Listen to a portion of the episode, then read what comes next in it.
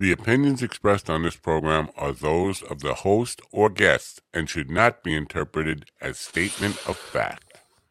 Independent fact checking and corrections are encouraged.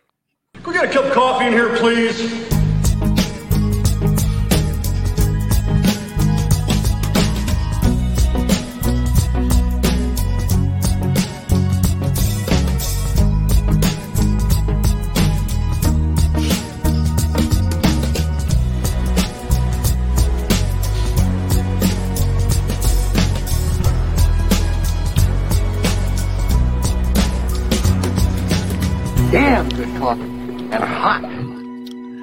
Yuppity, yuppity, yuppity, yup, yup, yup, yup, yup. Oh, good morning, folks. It is Tuesday. I got to get rid of this. Tuesday, uh, June 14th, Flag Day, 2022. Great to have you here. um, oh, that's a little weird. I'm hearing on mono now. Anyway, uh, good morning, folks. Um, another day, another penny in the in the dank. Um, same stuff.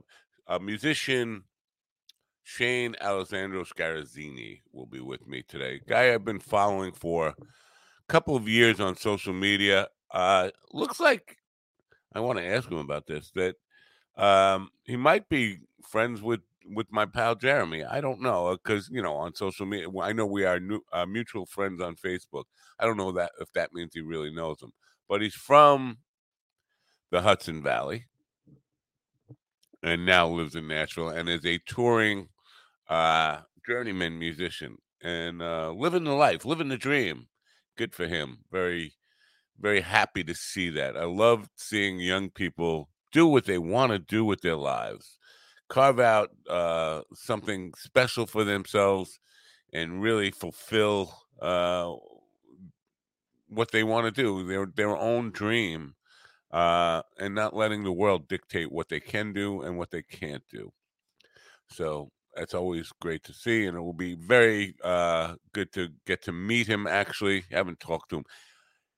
Yeah, hey Jeremy in the chat room. Good to see you. I was wondering if you knew him because I saw in the um, mutual friends he had you listed. Because I, I thought I up until yesterday, I thought he was originally from Nashville, and I was like, what is it?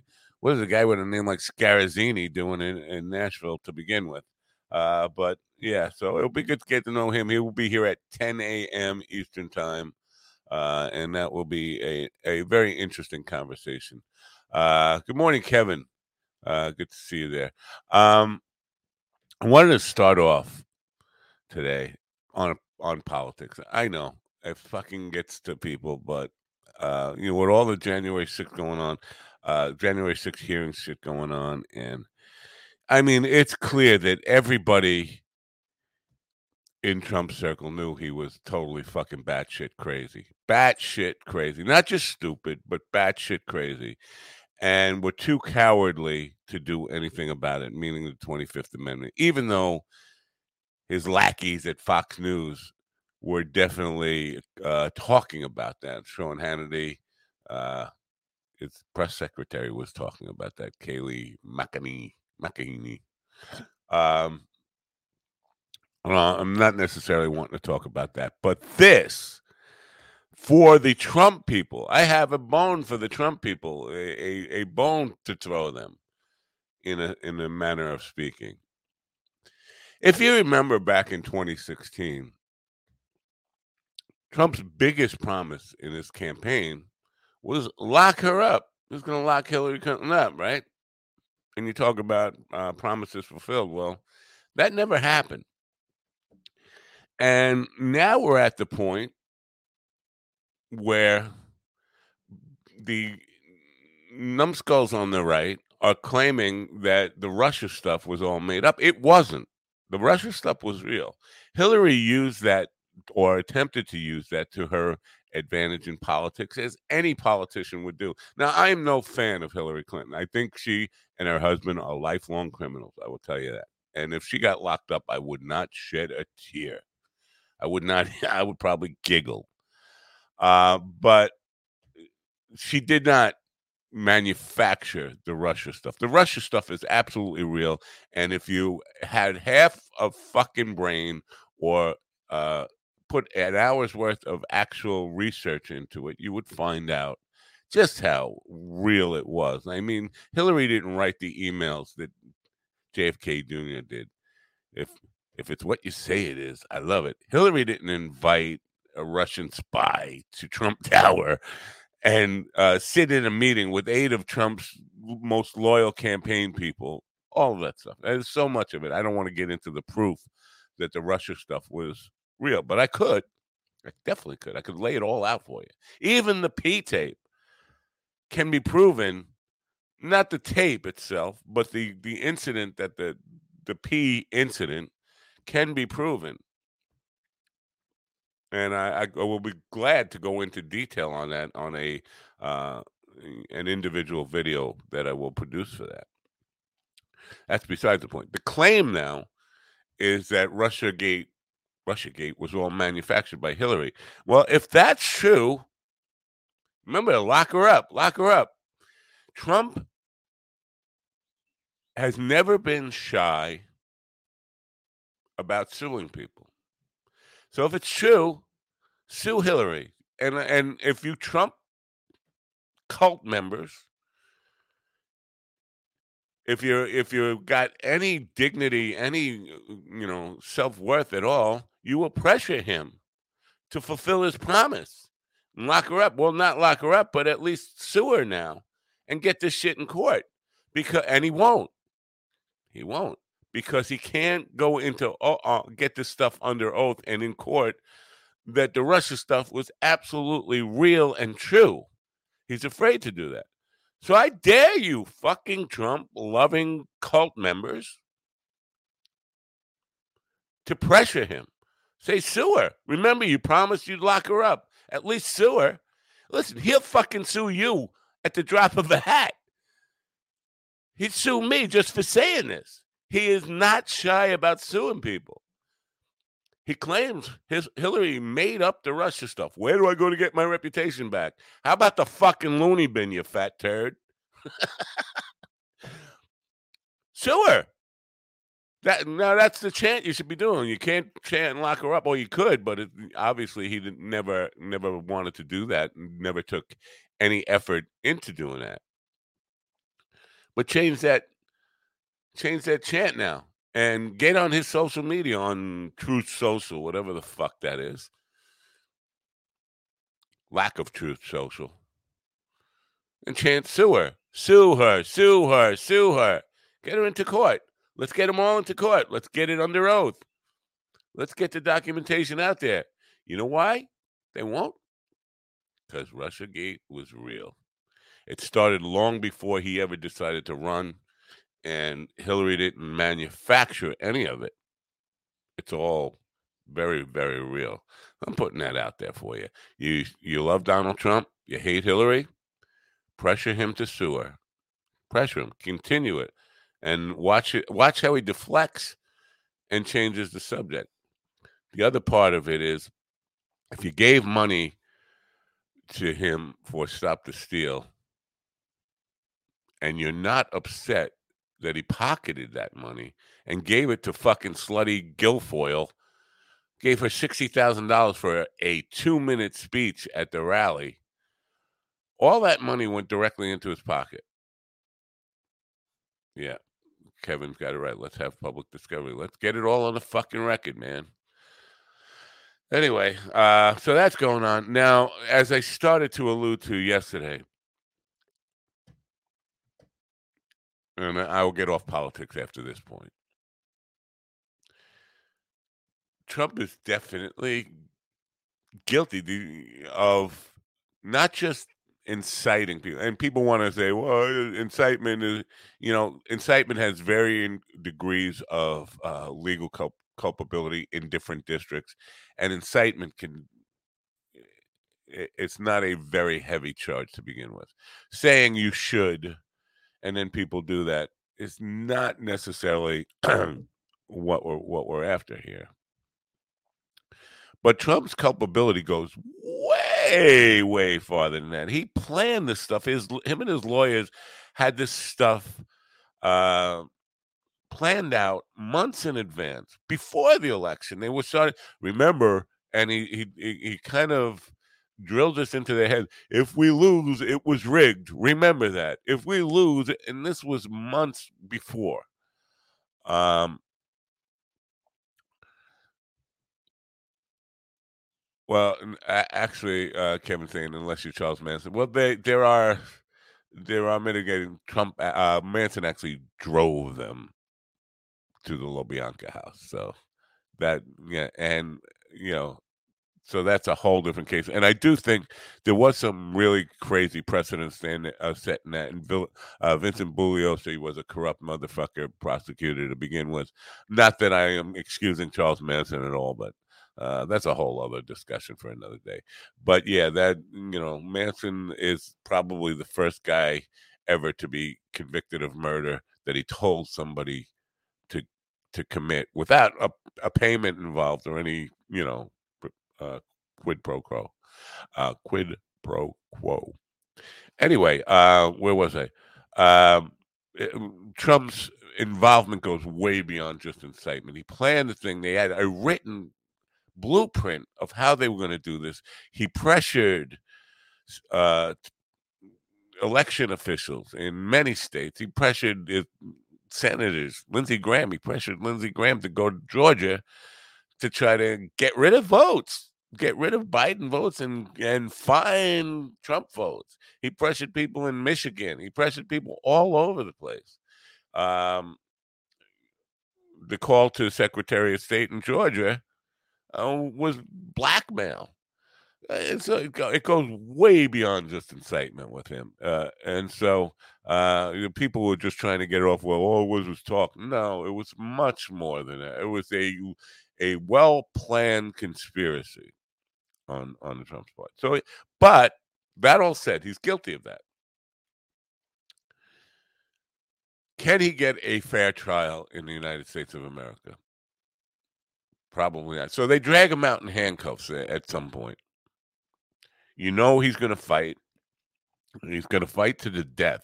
He's like Nero. He'll go down uh, watching the country go up in flames and as long as as he doesn't ever have to admit doing anything wrong he'll be fine with that but um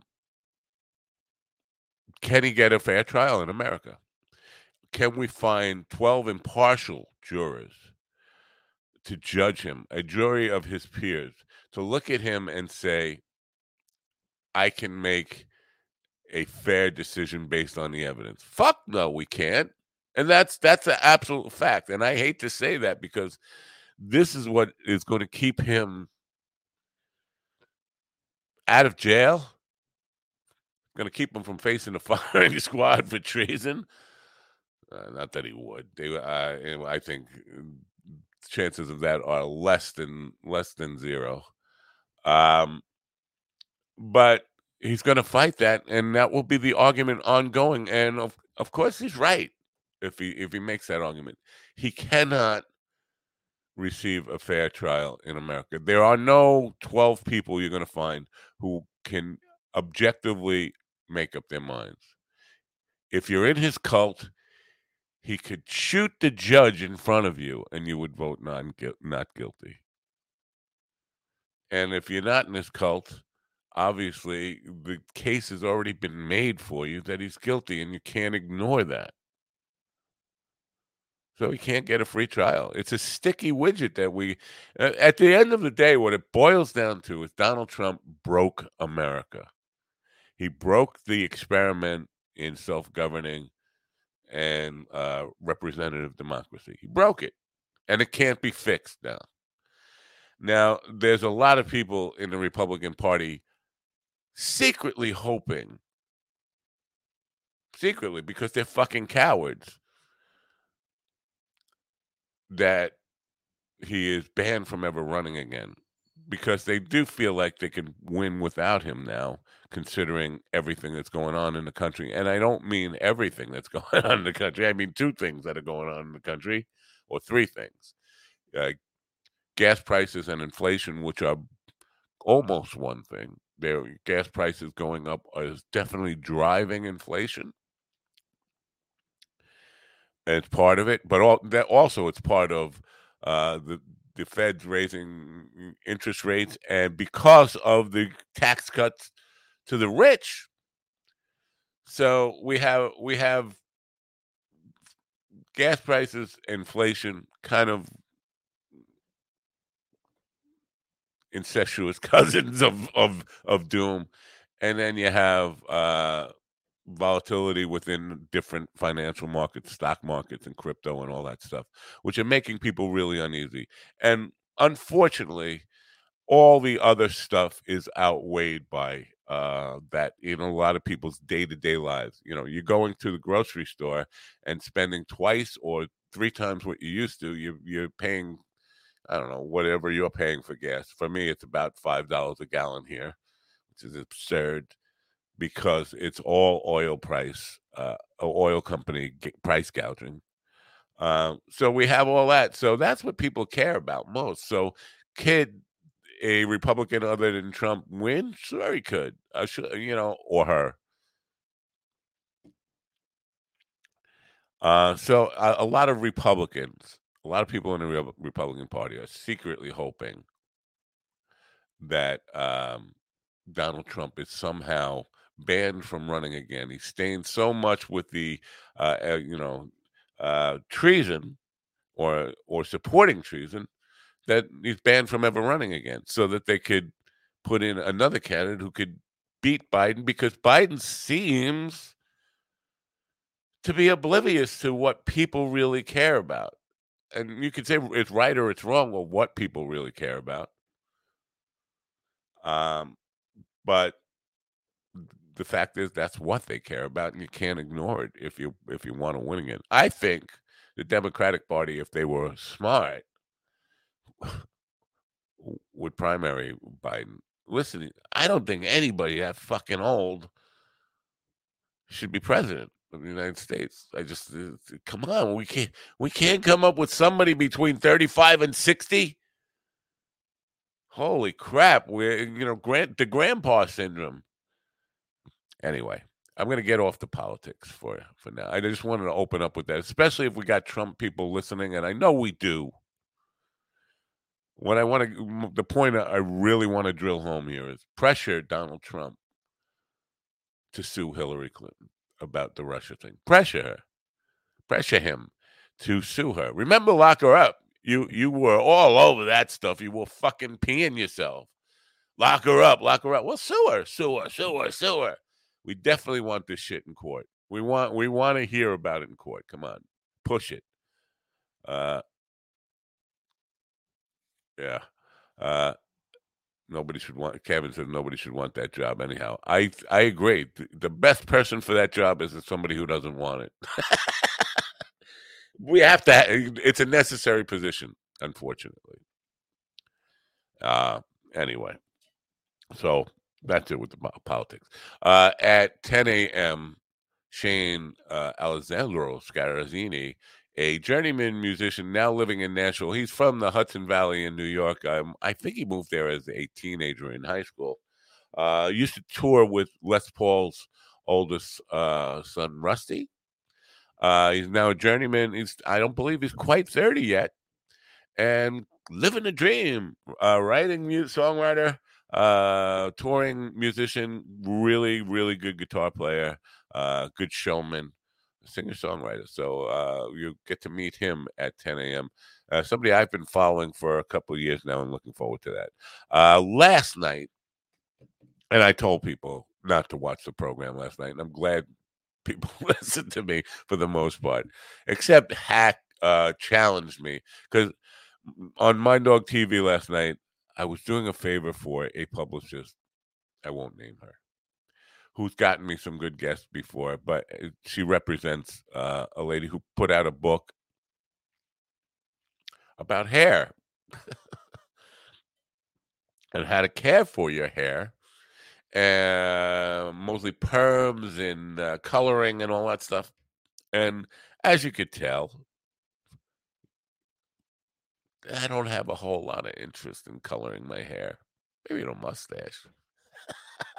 But I don't need to care for it. I don't need to read a book about how to care for my mustache.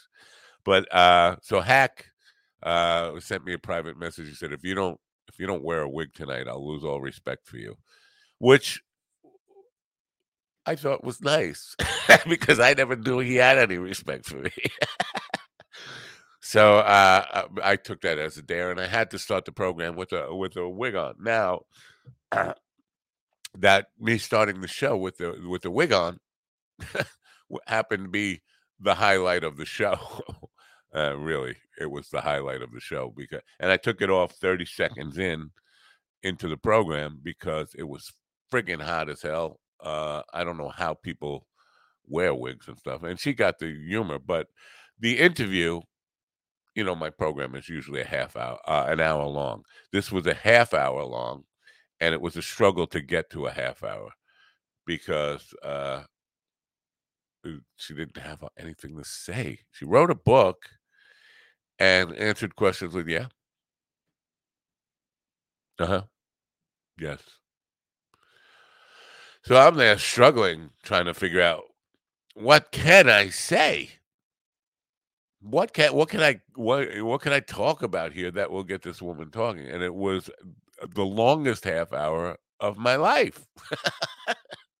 uh, so I am glad people did not tune into that one.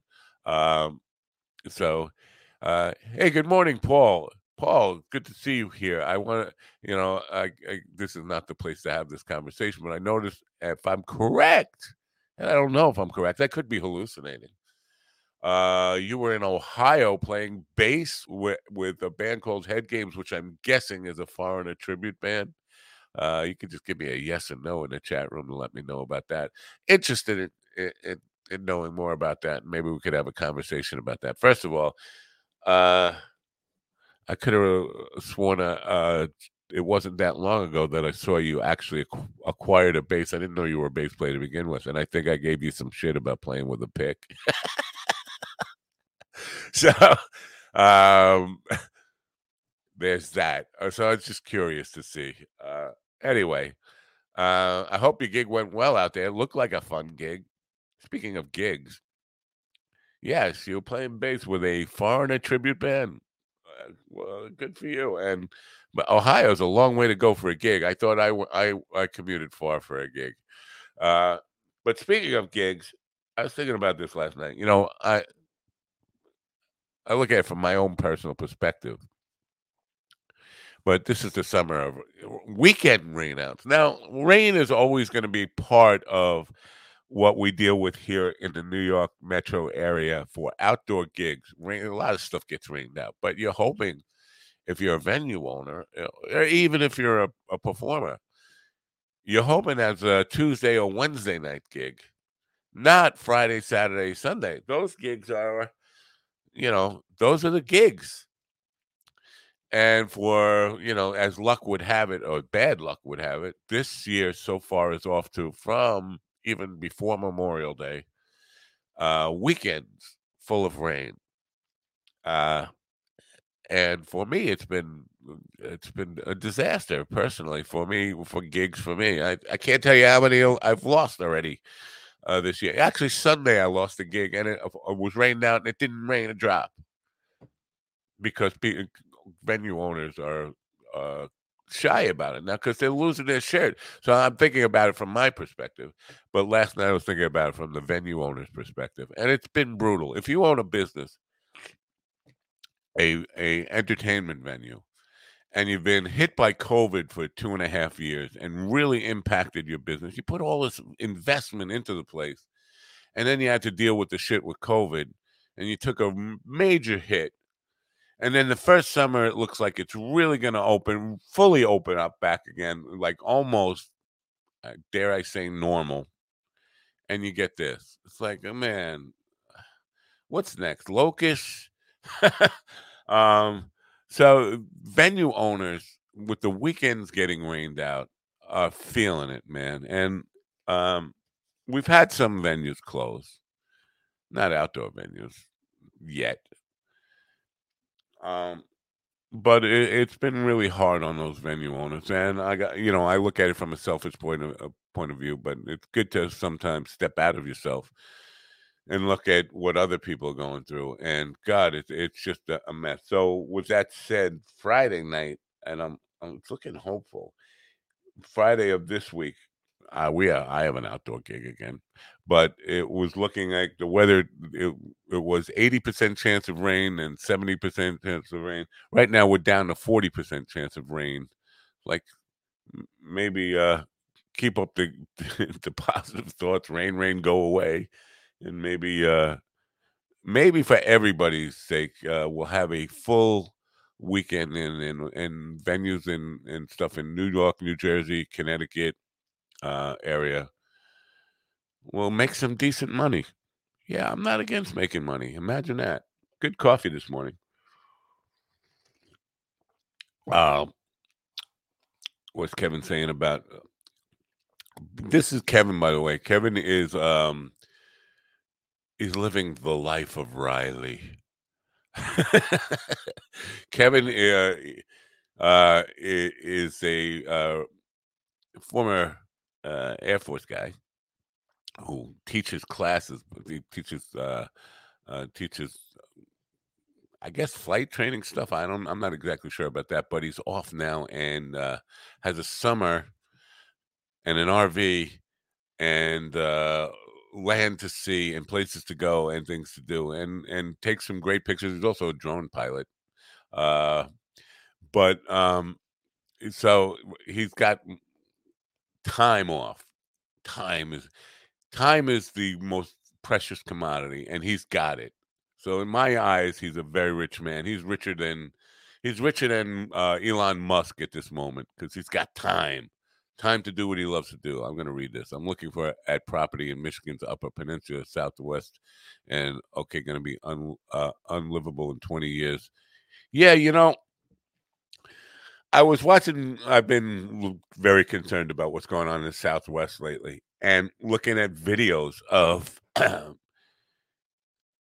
how much they could depend all depend on the Colorado River and the history of how people migrated to the Southwest when they started finding the ways, you know, the Hoover Dam and and and um, finding ways to utilize the waters from the Colorado that were never meant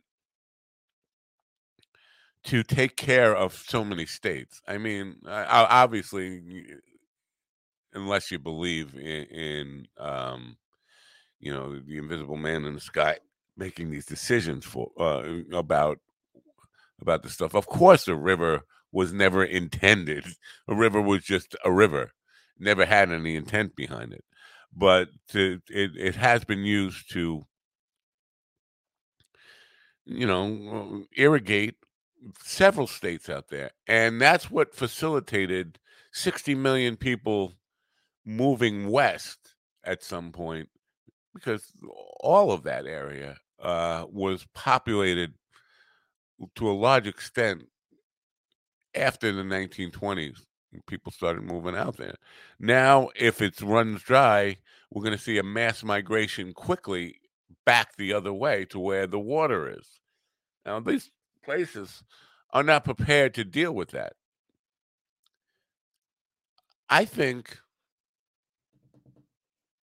I would probably look at moving back uh, the other way. If, it, eh, you know, it's a, I don't want to sound like a evil opportunist here. I guess I am uh, in some degree, but if there were a mass migration out of the Southwest, I would go there. I would go there. I'd find a way to make the water work for myself. find a way. Find a way, whether I had to import it or whatever. But people moving out of some place makes it more attractive to me. So when you talk about uh, looking at a place in Michigan and and uh,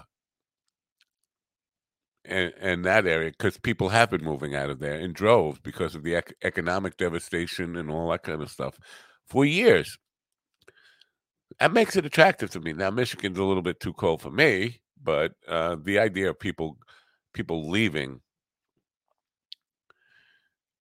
I like that. That's why I'm in Shoreham. That's why I'm uh, I'm where I am because there's no people it's the it's the most uh or least populated uh place in Long Island. We don't even I don't even have a a town where I am. I don't have a town. I don't. I don't have a post office. I don't have a fire department.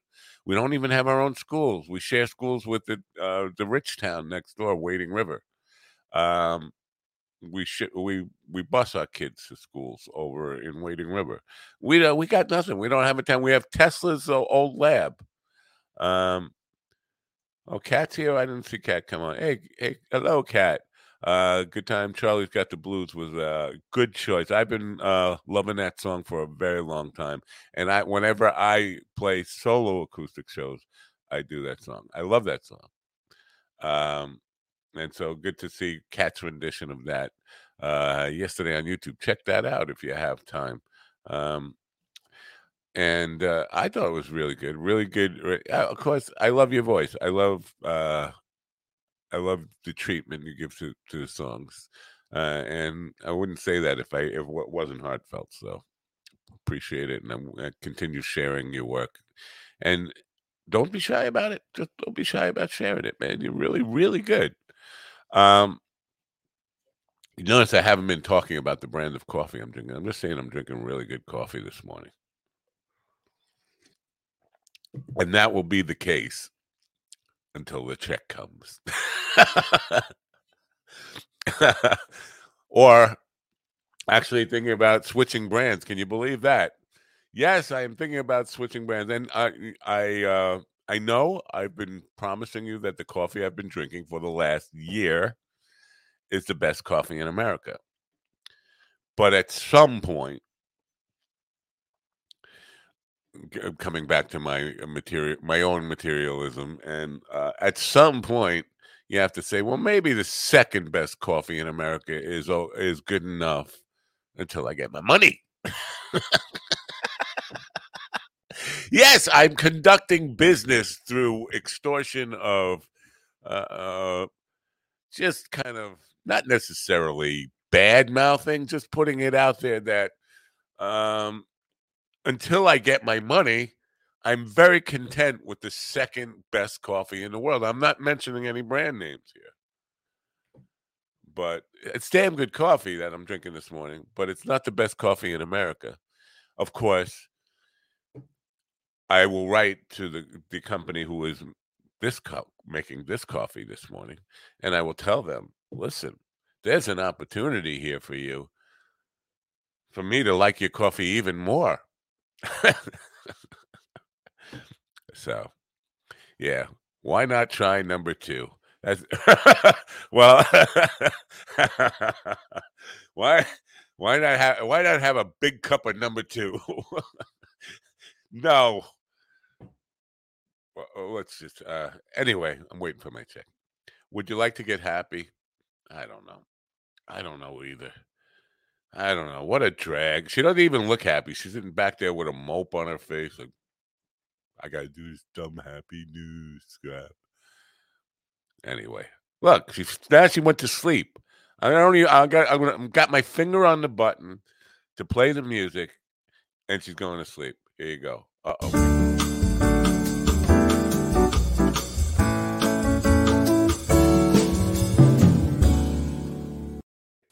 Okay. Good morning. Well, first of all, get on the other side. Why are you sleeping over there? good morning.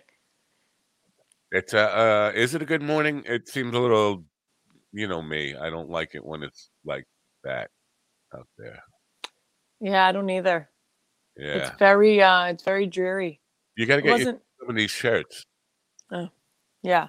If you get some of these shirts, uh, maybe the sun will come out. That's the whole point of wearing a shirt like this is trying to get the the uh, sun to come out. The sun will come out. Don't make me do that. Mañana. Yeah, yeah. Hmm. Oh yeah, uh, Craig. It says it's time for Joe's blend. Uh, the, unfortunately, Joe doesn't get up. I, I'm listen. Uh, if I wouldn't get up if I were on the West Coast for this show. Joe gets up just as I'm going off the air every day. I talk to Joe every once in a while, and he uh, is sending me coffee, and I love his coffee. And I would love to, you know, get him out here and help promote his coffee. but he gets up at 11 a.m. Uh, my time every day, and that's just when I'm going off the air. So, anyway, what are you drinking? You're, you're not you drinking the world's second best tea. I'm not mentioning any brand names until I get my check. That's my, my point. Yeah. I'm just drinking, you know, unknown substance in my cup. I've heard you like to drink number two. Um, mm-hmm. Yep. I do. All right. Uh, today I have a special treat for you. Oh boy, what is it? My guest today is a special treat for you because he's a he's um he's a paisan of yours. He Ah. he's a musician, a musician. So you like music? You like music? I heard you Mm. like music. He's a singer bit. songwriter, singer songwriter journeyman. He's your age. Not that um that means anything. I know you got a guy over there. He's probably uh, like eighty or whatever. You guy over there. Um, 85. right 85 i'm sorry uh but he is a musician he's your age he's a journeyman he's a singer songwriter good good guy i've been following him for a couple of years and he's got a name that uh, i think you, your your mom i had a dream your mother was attacking me online by the way i'll talk to you about that but his name is shane alessandro scarazzini Oh, nice name. Oh, he's got, he makes his own sauces. Shane, Shane Scarazzini, he's got to make his own sauce. But why Shane? Shane is not Italian. What is that? In, he's in Nashville. so That's why Mike. That's why Mikey became Shane because he thinks that's uh, Shane was a cowboy movie. I, no, I guess Shane has got got to be his real first name. I guess I don't that's know why. that's a little upsetting with such a last name as such. I know that, you, you never know. hear of any Guidos named Shane. It should be Guido No. Alessandro Scar- Scarazzini. Yeah, or Shanizio. Sinizio. That's probably what it is. He's probably shortened it for We'll Uh, have to ask. for Nashville purposes. Ah.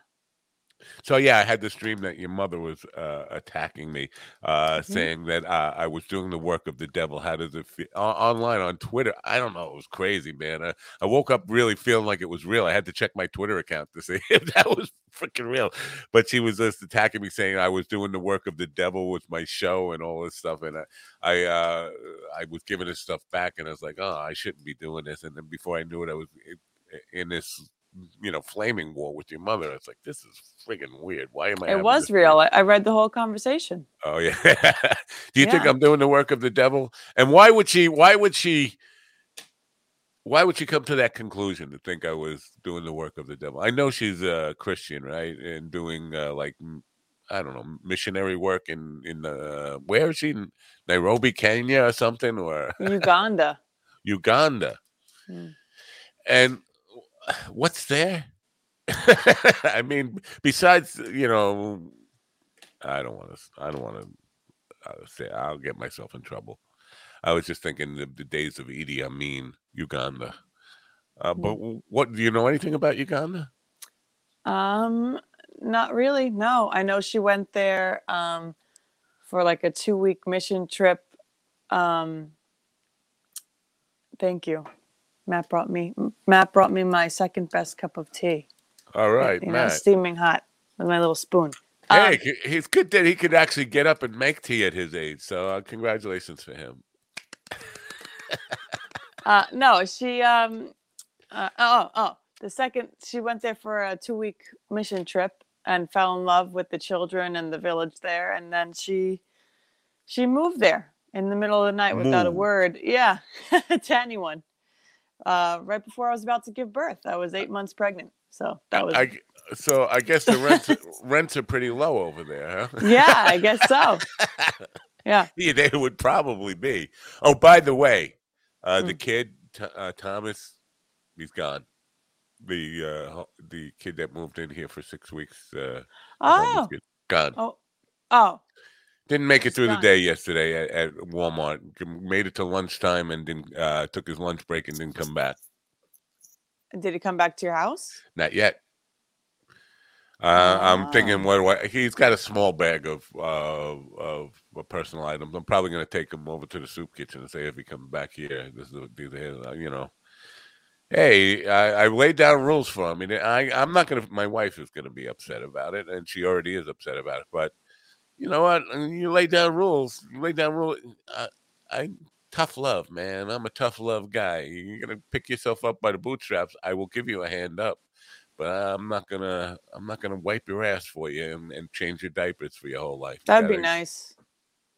I wish You- someone could wipe my ass. Really? That should be should be profession because it's a job. I thought mean- you got a bidet. I have a bidet and it's really nice. And it, but like when you're in someone else's house or if you really have to go into a public place, you don't have that. You they should have an ass wiper. They should just you know bend over and let let them do their thing. You know.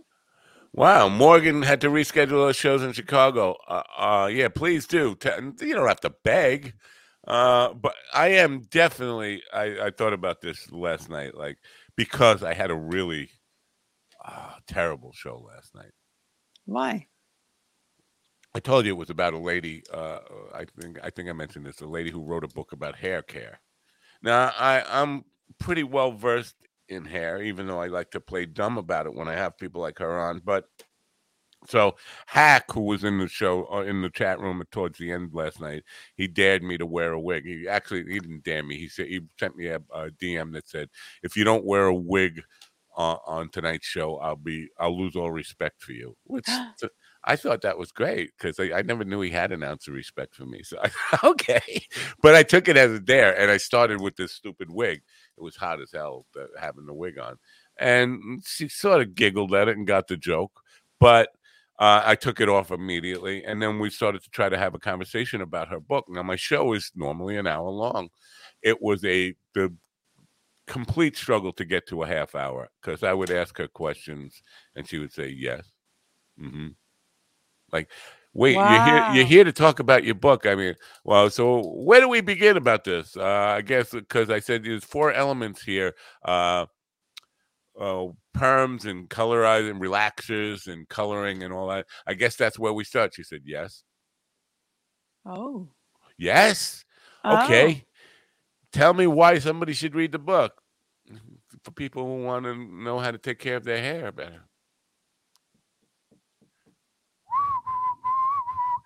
Uh, and it was that for a half an hour. So I, Oh wow. Yeah, it was. Maybe it wasn't really about hair. Did you read the book? No, I didn't read the book, but Oh. it's definitely about hair. Wait, the book's here. Let me show you the book. Maybe it was about something else. No, it was about hair. Here it is. It's a Unlock the Secrets for Relaxers, Perms, and Colors is the name of the book. I just gave her another plug. How about that? Anyway, um, Okay. yeah. So you want to see the picture? I can show you the picture. Hold on. I didn't know people were still getting perms. I thought that was something in the 80s, but okay. Yeah, yeah. Let me let me Mm. see if I can I can pull up the picture here because uh, pa- pa- pa- pa- pa- pa- screenshot is that it? Oh yes, that yeah, this is it. Mm-hmm. Mm-hmm. It's a terrible whistle. I know. Well, I'm getting this weird echo, mono kind of weird weirdness. So there it is. Uh, wow. I was having a bad hair day. Uh, anyway, so yeah, it was a really tough, uh, tough thing. So I started thinking last night, I got to up my game as far as guess getting some. You know, I love talking to up and coming comics. I do, but I want to get some some more established names in here. Uh, you know, I want to get some people who people know and want to hear from. Aw, I want to hear from the young people. knock and, the and entire guest population of your show. I just know What it is is I, I gotta hire an intern or something, somebody to do these bookings for me, because I could get up the game and get some people who are well known performers, but it it requires work. It requires doing a lot of research to figure out how to contact them in the first place, then writing them a letter or getting on the phone with them. It's it's time and my life is already full. I, I already spend enough time producing everything and doing everything I can. As I, by the time I get to that and have the energy for it, I don't have any time left in the day to do it. And like nobody Mm. wants to hear from. Me. I remember uh, who was it? Um, Neil Sedaka. Remember Neil Sedaka walking in the rain a couple of Mhm. years ago when I was having a lot of musicians on, I contacted him, but I was on Facebook and he had a Facebook page, and I sent him a uh, uh, a private message uh, asking him to be on the show, but it was like one o'clock in the morning. I remember his response was, "Who the hell sends a letter like this at one o'clock in the morning?" Wow. So he didn't come on the show? no, I never heard from him. Seriously? Yeah. Everyone has their phone on silent. I mean, it, nobody has it on ring. Well, no, it was on Facebook. so he was on Facebook, but it's just it made me look unprofessional. Like that's not the way you do things when you're contacting. Uh, Yeah, whatever. I know what that's what I thought. What I didn't think he was going to read it right away. First of all, Right. Not right. sending that thinking when he comes back on tomorrow, but Exactly. but it, the fact that he saw me up at uh at one o'clock in the morning putting stuff out, he thought that was unprofessional or whatever. Oh, so whatever. and he wasn't you know what i wasn't all that I don't love neil sedaka i never i I can't don't even of, know who that is. uh walking in the rain uh what was it he was a big songwriter before he was um breaking up is hard to do you know that song breaking up is hard to do Maybe if I heard it. uh, he had a lot of hits way before, you know, when I was a kid. But uh, and he was a um, singer songwriter even before he was like a uh, star. But I never it, like bubblegum pop, really bubblegum pop in my era. But I didn't want him. I wasn't necessarily a fan of his. A friend of mine who I did have on, who was a blues guy, said that he was close with him, and I said, "Well, he's a celebrity name. People know him. I could, I could get him on." That was the only reason I thought I'd get him on. And then when he said no, it's like, "Fuck him. I don't really like him anyway." Mm-hmm. Mm-hmm. Yeah, Yeah. yeah. So, uh, ba, ba, ba, da, ba, you brought some happy news, did you? No. Um, yeah. what? Well, yeah. I brought Is some- it about the guy blowing his arms off in in, in Michigan, in Detroit? The guy blew a, a guy with a bunch of um, ordnance and and guns and stuff blew up his house, but also blew his arms off. I think that's funny. he's an unarmed man now. He was heavily armed, and now he's unarmed. Hey, fuck those gun crazy bastards. I mean, I, I'm not a- totally anti-gun. Believe me, I'm not. But uh, if you have enough guns to, uh, and enough gunpowder in your house to blow your arms off, fuck you, stupid. Oh my sorry. gosh. Yeah, I know. I mean, Wow. No, I didn't hear about that. yeah. But Uh I heard about the the hiker. I sent Which you the Oh I yeah. sent you the link. Uh, Yeah. All right. Well, this is uh this is from the New York Post.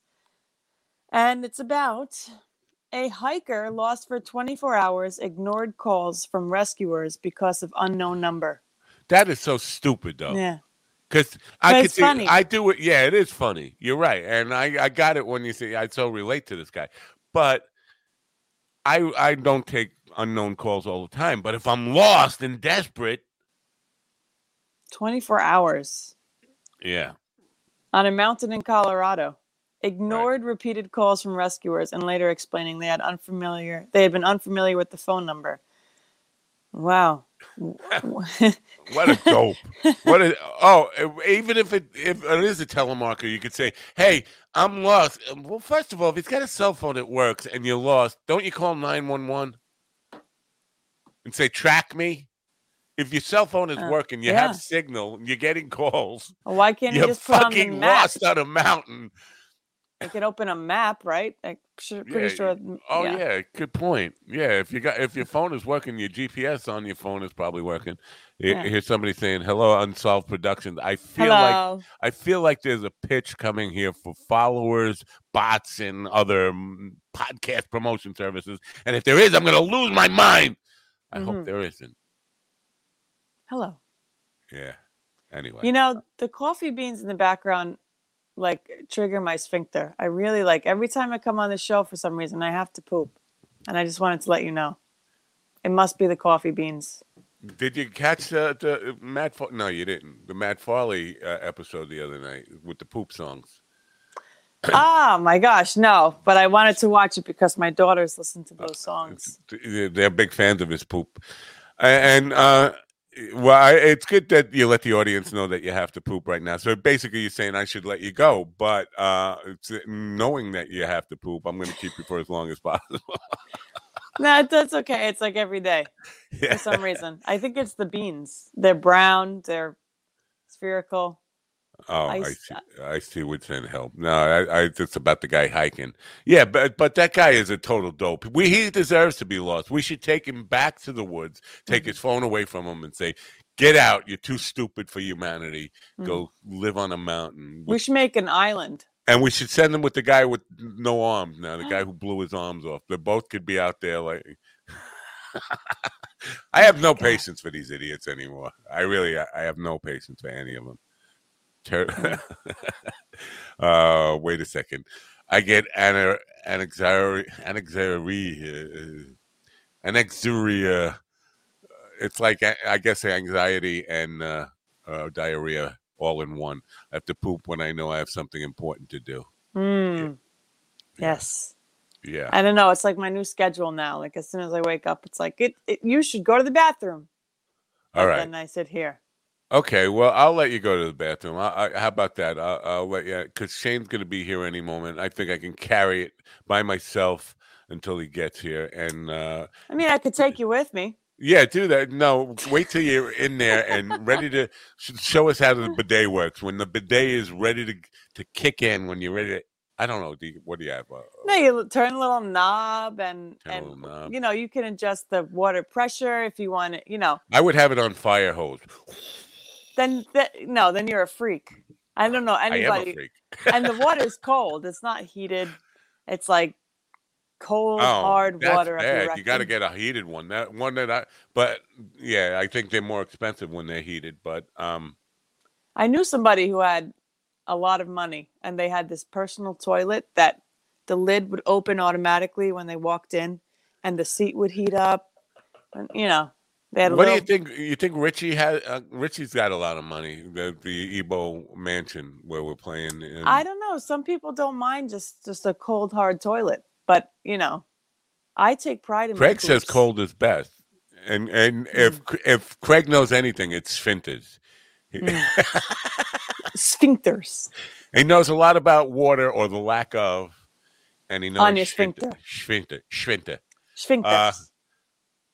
Okay I'll, I'll let you go but no i'm thinking about richie and his ass right now whether whether richie has he invested all that money in that house i mean millions millions of dollars after the house burnt down uh Mhm. millions of dollars and if you go through all that expense and don't get a bidet uh, it's like- Bidets are life changing. You should try it. It's on Amazon.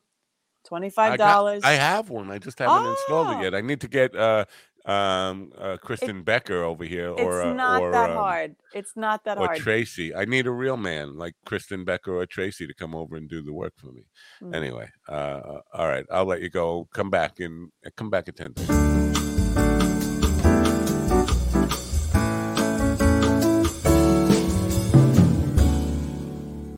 Yeah, you know what? Just picture her right now.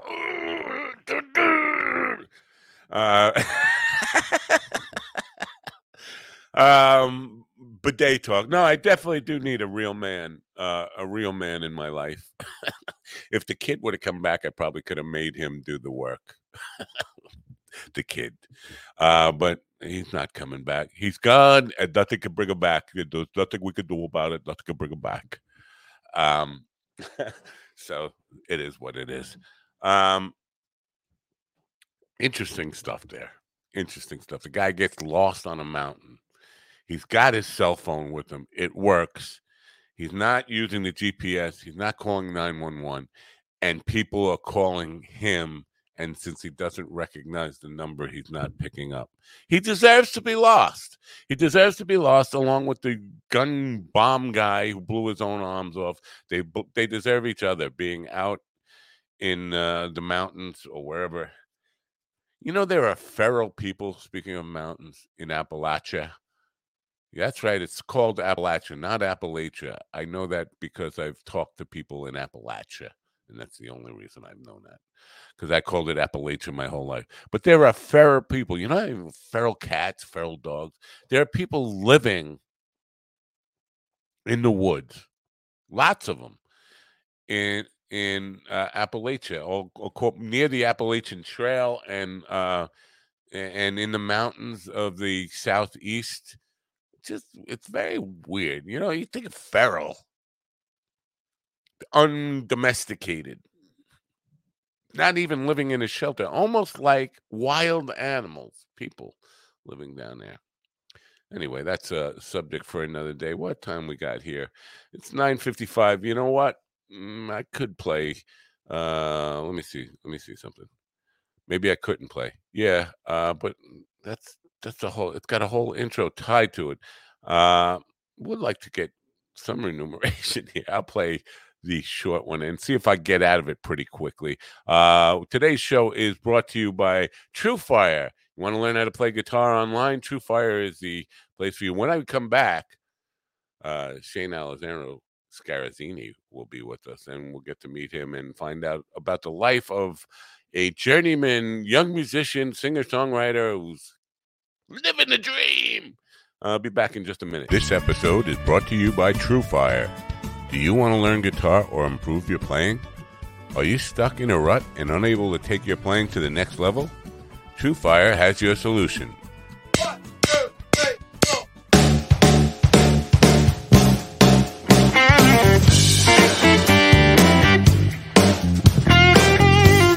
Over 2 million guitar players worldwide learn, practice, and play with TrueFire. Our learning tools and massive library of video lessons will ignite your technical skills, harmonic knowledge, rhythm playing, and soloing chops. Progress faster with private one on one instruction, group lessons, multi track video jams, live streams, song lessons, student forums, TrueFire's Riff magazine, premium jam tracks, and much, much more. Grab your guitar and ignite your musicality. Sign up free for an all access trial today. Click the link in the description to find out more. And there you go, True Fire, uh, best place to learn guitar online. Uh, and uh, I hope you check them out and uh, patronize our sponsors. Uh, and uh, yeah, poop break. Good to see everybody here. As I mentioned, uh, Shane Alessandro Scarazzini. Get three names. Uh, uh, you know, you got three names. It's uh, generally indicative of a serial killer, but uh, not not in this case. We have. I've been following Shane for probably about, I would say about two or three years on social media. Uh, very impressed with his life and his career. Kind of jealous. I wish I, I wish I was a young man doing what he's doing for a living. Uh, he's living the dream. He's uh, from Hudson Valley, uh, in New York, the Hudson Valley, New York area. Currently living in Nashville, but touring and writing and performing and just knocking them dead, ladies and gentlemen. Please open your ears, open your minds, and help me welcome in Shane Scarazzini to the Mind Dog TV podcast. Accent Hey, everybody. Welcome, Shane. Hey, how you Good- doing today? Good to actually uh, talk to you and meet you and uh, and and get to know you a little bit. I've been following you for again a couple of years now. Uh, really uh, a little bit jealous. I mean, I, I I I dig what you're doing, and I wish I was a young man. I wish I was in your shoes and and, and living the dream. You feel like you're living the dream? Every day, every day. I will. Someday it feels more like work than others, but but yeah, I'm very thankful. Feel very blessed, and I'm and uh, it's every day is a good day. Yeah. So you are from uh, the Hudson Valley. That's correct. I was born in Newburgh. Went to high school in Washingtonville. I've spent the first 20 years of my life uh, growing up in the Hudson Valley. Uh, still one of my favorite places on the planet. You know, I, I love to come back and visit when I, every time I every chance I get. Uh, but yes, I grew up in Hudson Valley, living down in Nashville now. We have a mutual friend, uh, Jeremy Langdale. Do you know that name? He- Oh yeah, of course. Yeah, yeah. Jer- I. Jeremy and I were were uh, teenagers together, and I've known him probably uh, it's a 40, 50 years, something like that. And uh, uh, so good friends with him. And I didn't I didn't even realize that we had him as a mutual friend until yesterday or the day before I, on on your Facebook page. And it said two mutual friends. I don't know who the other one is. well, maybe he'll maybe whoever the next the other one is will be your next guest. Yeah. Yeah. Um, So when you moved moved to Nashville, when uh, that was as a kid, right? Uh, it's still in uh, high school. Basically, I I graduated high school. I stuck around the Hudson Valley scene for about a year and a half after that, and when I was right after I turned twenty, I moved down to Nashville and just hit the road.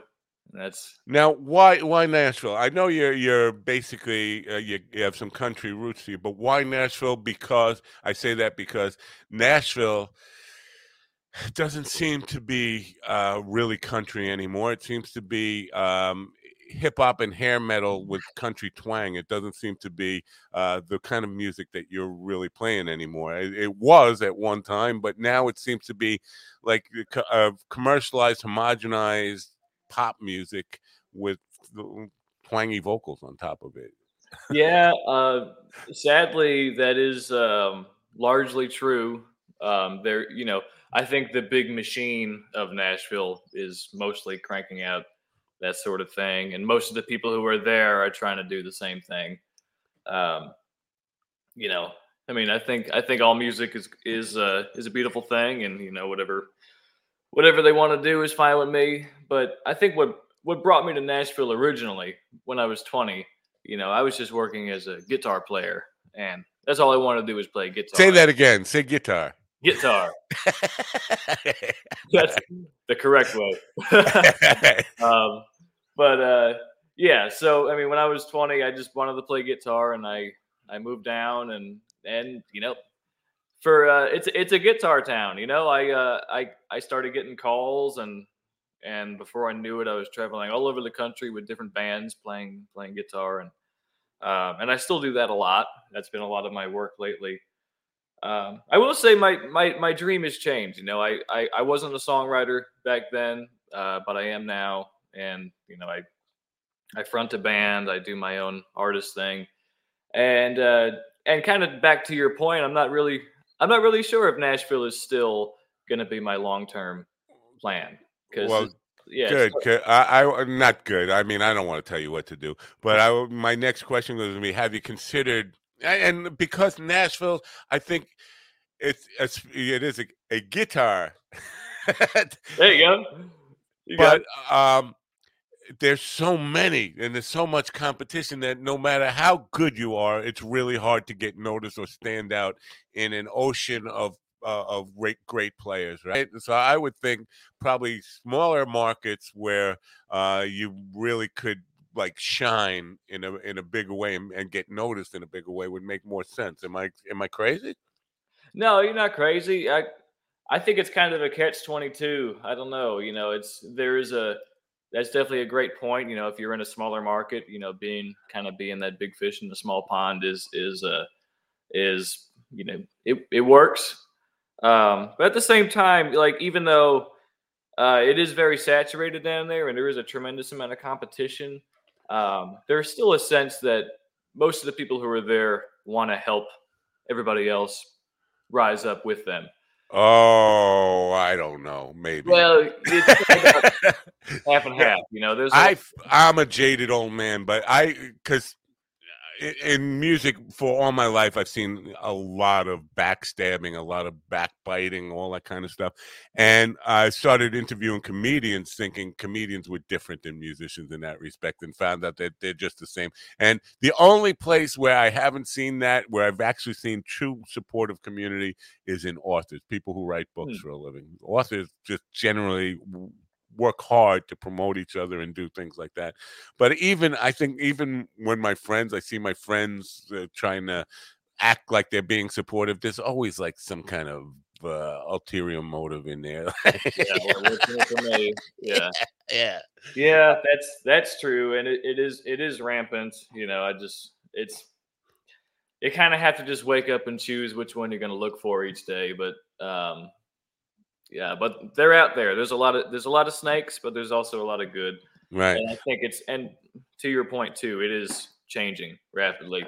I think I, I want to uh, for the people in the, in the chat room and people watching and listening. Uh, well, listening, they're not going to get so much get the the, the point here. Uh, I want to share a piece that's on your Facebook where you, you're playing the guitar behind your back. Is that is that okay? Yeah, sure. Go ahead. Yeah, let me. It's going to take just a second for me to load this up, but I Mm-hmm. think it's worth it. I think people will because it looks like beyond just the talent, it looks like fun. It looks like you're you're delivering a fun experience, and I want people to understand that. Oop, um, this is not you. Am I on the wrong page? Ah, you know what? I'll just do it this way. But I'm sorry about this, folks. I I screwed up. Uh, Somehow Jamie did this to me. I was following Jamie's thing. Um, here we are, right here. We're going to start this from the top and bring up. Wait, stop it. Stop and bring up the sound here. Sorry about this, folks, uh, but this is very cool.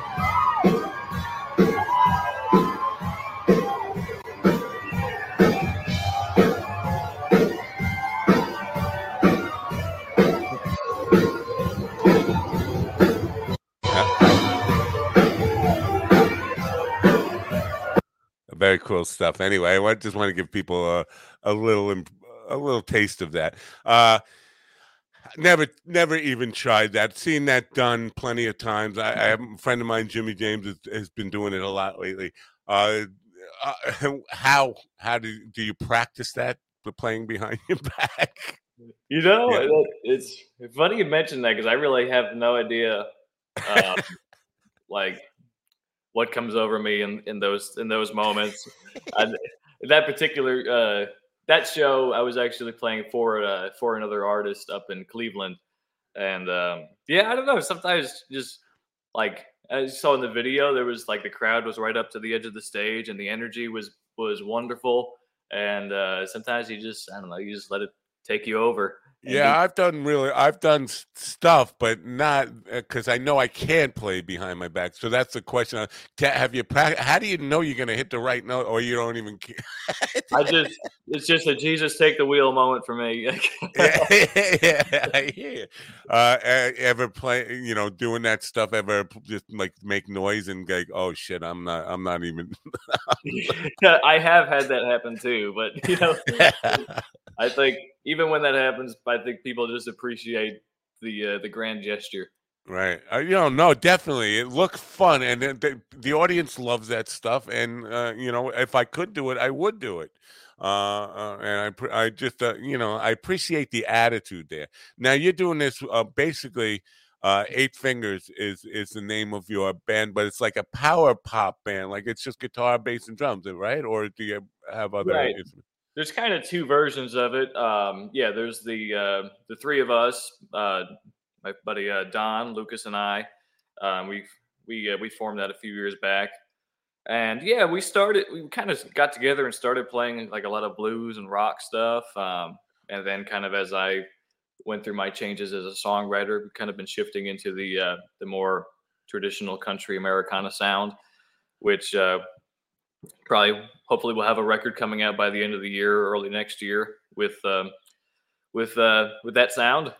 And uh, the other version of that band is we have a, a great uh, female singer named Alyssa Startup, and uh, she joins us as the fourth member every once. I was going to ask you about that because I, I didn't. Uh, I've listened to some of the original music. I hadn't heard any female vocals on it, but I saw pictures of you with with a girl on stage, and I was wondering, uh, was she, were you backing her up as part of uh, something that you were on the road with? I, am trying to figure out what that was all about. So, how long has she been part of the band? Well, let's see. We uh well Alyssa and I go go back about 10 years, but um the um with the Eight Fingers band, yeah, she she was there pretty close to the beginning. Uh been about 5 or 6 years now. And uh yeah, we kind of it's kind of half and half. About half of the time we we go out as the trio and then when we can get Alyssa, we bring her on. And she just brings the energy to another level and she is just she's got a, a dynamite voice and a great stage presence and it's just uh, it's a whole different show when Yeah, good. Yeah, I get it. Yeah, definitely. You know, everybody you add to a live performance changes the dynamic, whether they're a front person or just a side person. They change the energy. They change the dynamics. I get, I get that. I, if people don't do it, they probably don't don't understand what I'm talking about there. But you know, anybody. Everybody brings their own little energy to to whatever they're part of, and it, it affects the the whole. Um, Mhm. If we can kind of just because I was reading your bio. First of all, I didn't know Les Paul had. Uh, I never heard of Rusty Paul before until Oh, I read yeah. your bio. Now you started with with with Les Paul's oldest son as a backup musician as a teenager. Is do I have that correct? Oh yeah, I think sounds. Like, I think you're reading my my bio that I I had put together when I was about 21. But uh, yeah, that's um yes, Rusty uh, was uh, Les's oldest son, and he was uh, him and his band um, were the first people to give me a chance to get on stage with a real professional band and and teach me how to work with the band because that was uh, that was back in my when I was in high school. And you know I really I was green. I really had no idea how to operate with other musicians. You know I was really just kind of playing in my bedroom playing guitar in my bedroom at that point. Um, and they yeah they gave me a chance they brought me on stage with you know just cold no rehearsal and like figure it out you know Right. well Very cool. Uh, now, let's just let's just passed probably in the last ten years. I don't remember exactly when it was, but it wasn't that long ago that Le- Les passed, and then it, it, I uh, get the. I think I understand from your bio that Rusty has also passed. Yes. yes rusty passed away uh new year's eve 2015 if i remember correctly Wow, wow, that's really uh, astonishing that you know father and son would would pass that that close within each other. It's not it's not a normal thing. Uh, but I didn't I wasn't aware of Rusty to begin with. So was that um, country music? Was it jazz? Because when you think of Les Paul, you think of jazz. What what was that?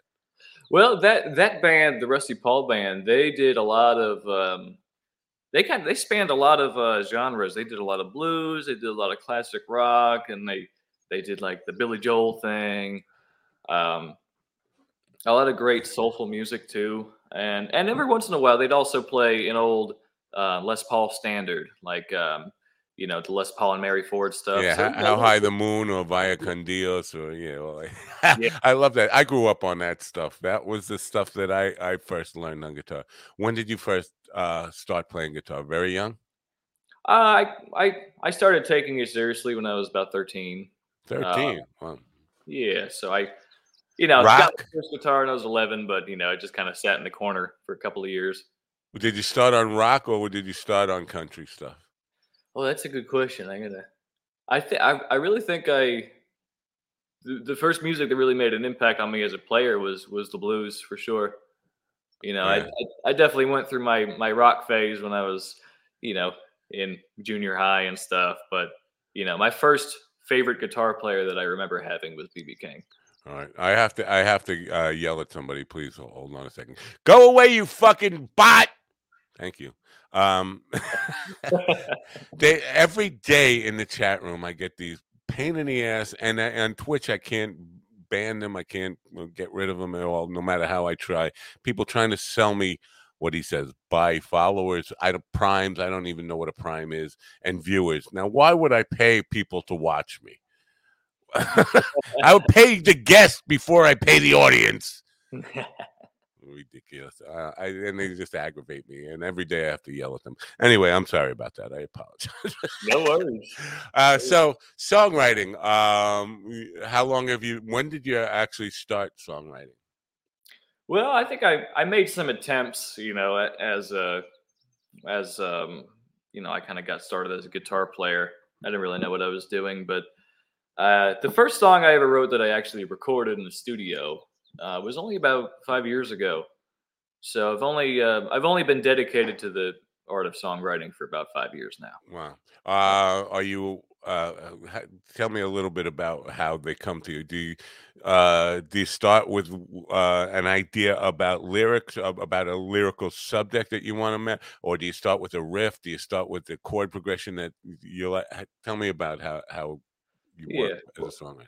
I think usually the the roots of a song just comes to me through uh, just kind of real life experience because I I uh I'm I'm a super emotional person and I and I Most I most musicians, yeah, I would think that's fair to say. Most Right. musicians are. and, and uh yeah so I usually when I sit to, if I sit down to write where and I you know if I sit down with the intention to write um it's it's usually starting with how can I articulate this feeling inside of me into uh, into language. So really, it kind of just starts as just an explosion of words on paper with no direction, no rhyme scheme, no really no structure at all. It's just really just words, kind of like unorganized slam poetry, if you will.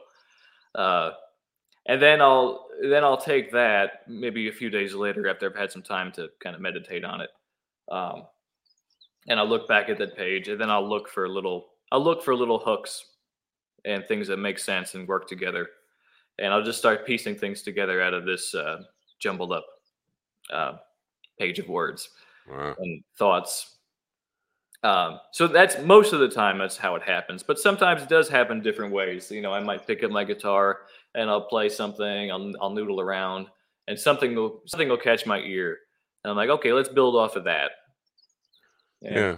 Likewise, if somebody else plays something for me that that triggers something like uh, Now we talked about support in the Nashville scene. One of the good things I think, and because I, I was pretty negative about it in in our uh, earlier just brief discussion about it, but one of the more positive things I think is songwriter groups and and songwriter support down there. You can find a lot of mentorship, a lot of groups that will, you know, songwriter groups. Are you part of any of that? Do you take advantage of any of that?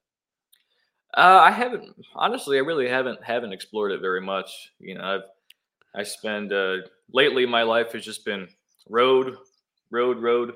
Come home, recuperate, and then back on the road. Right. Uh, but I, you know, as a shift of priorities, that would be a great idea to do. yeah, I- yeah, I, jumped in on the writers' rounds and stuff. Um, but as far as big songwriter circles, I haven't really uh, haven't really explored that community very much.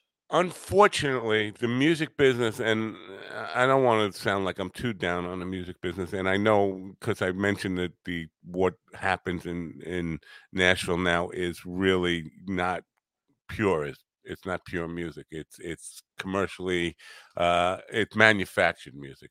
But unfortunately songwriters now um, are a thing of single songwriters for a song are kind of a thing of the past as far as the industry is concerned. What you see on any song that it gets breaks through to the popular consciousness is nine songwriters on a single track or 15 songwriters on a single track. And i think to your point about uh, you know being a very emotional and, and kind of I, I don't you didn't use this word but i'm going to say spiritual you know basically it comes from your soul.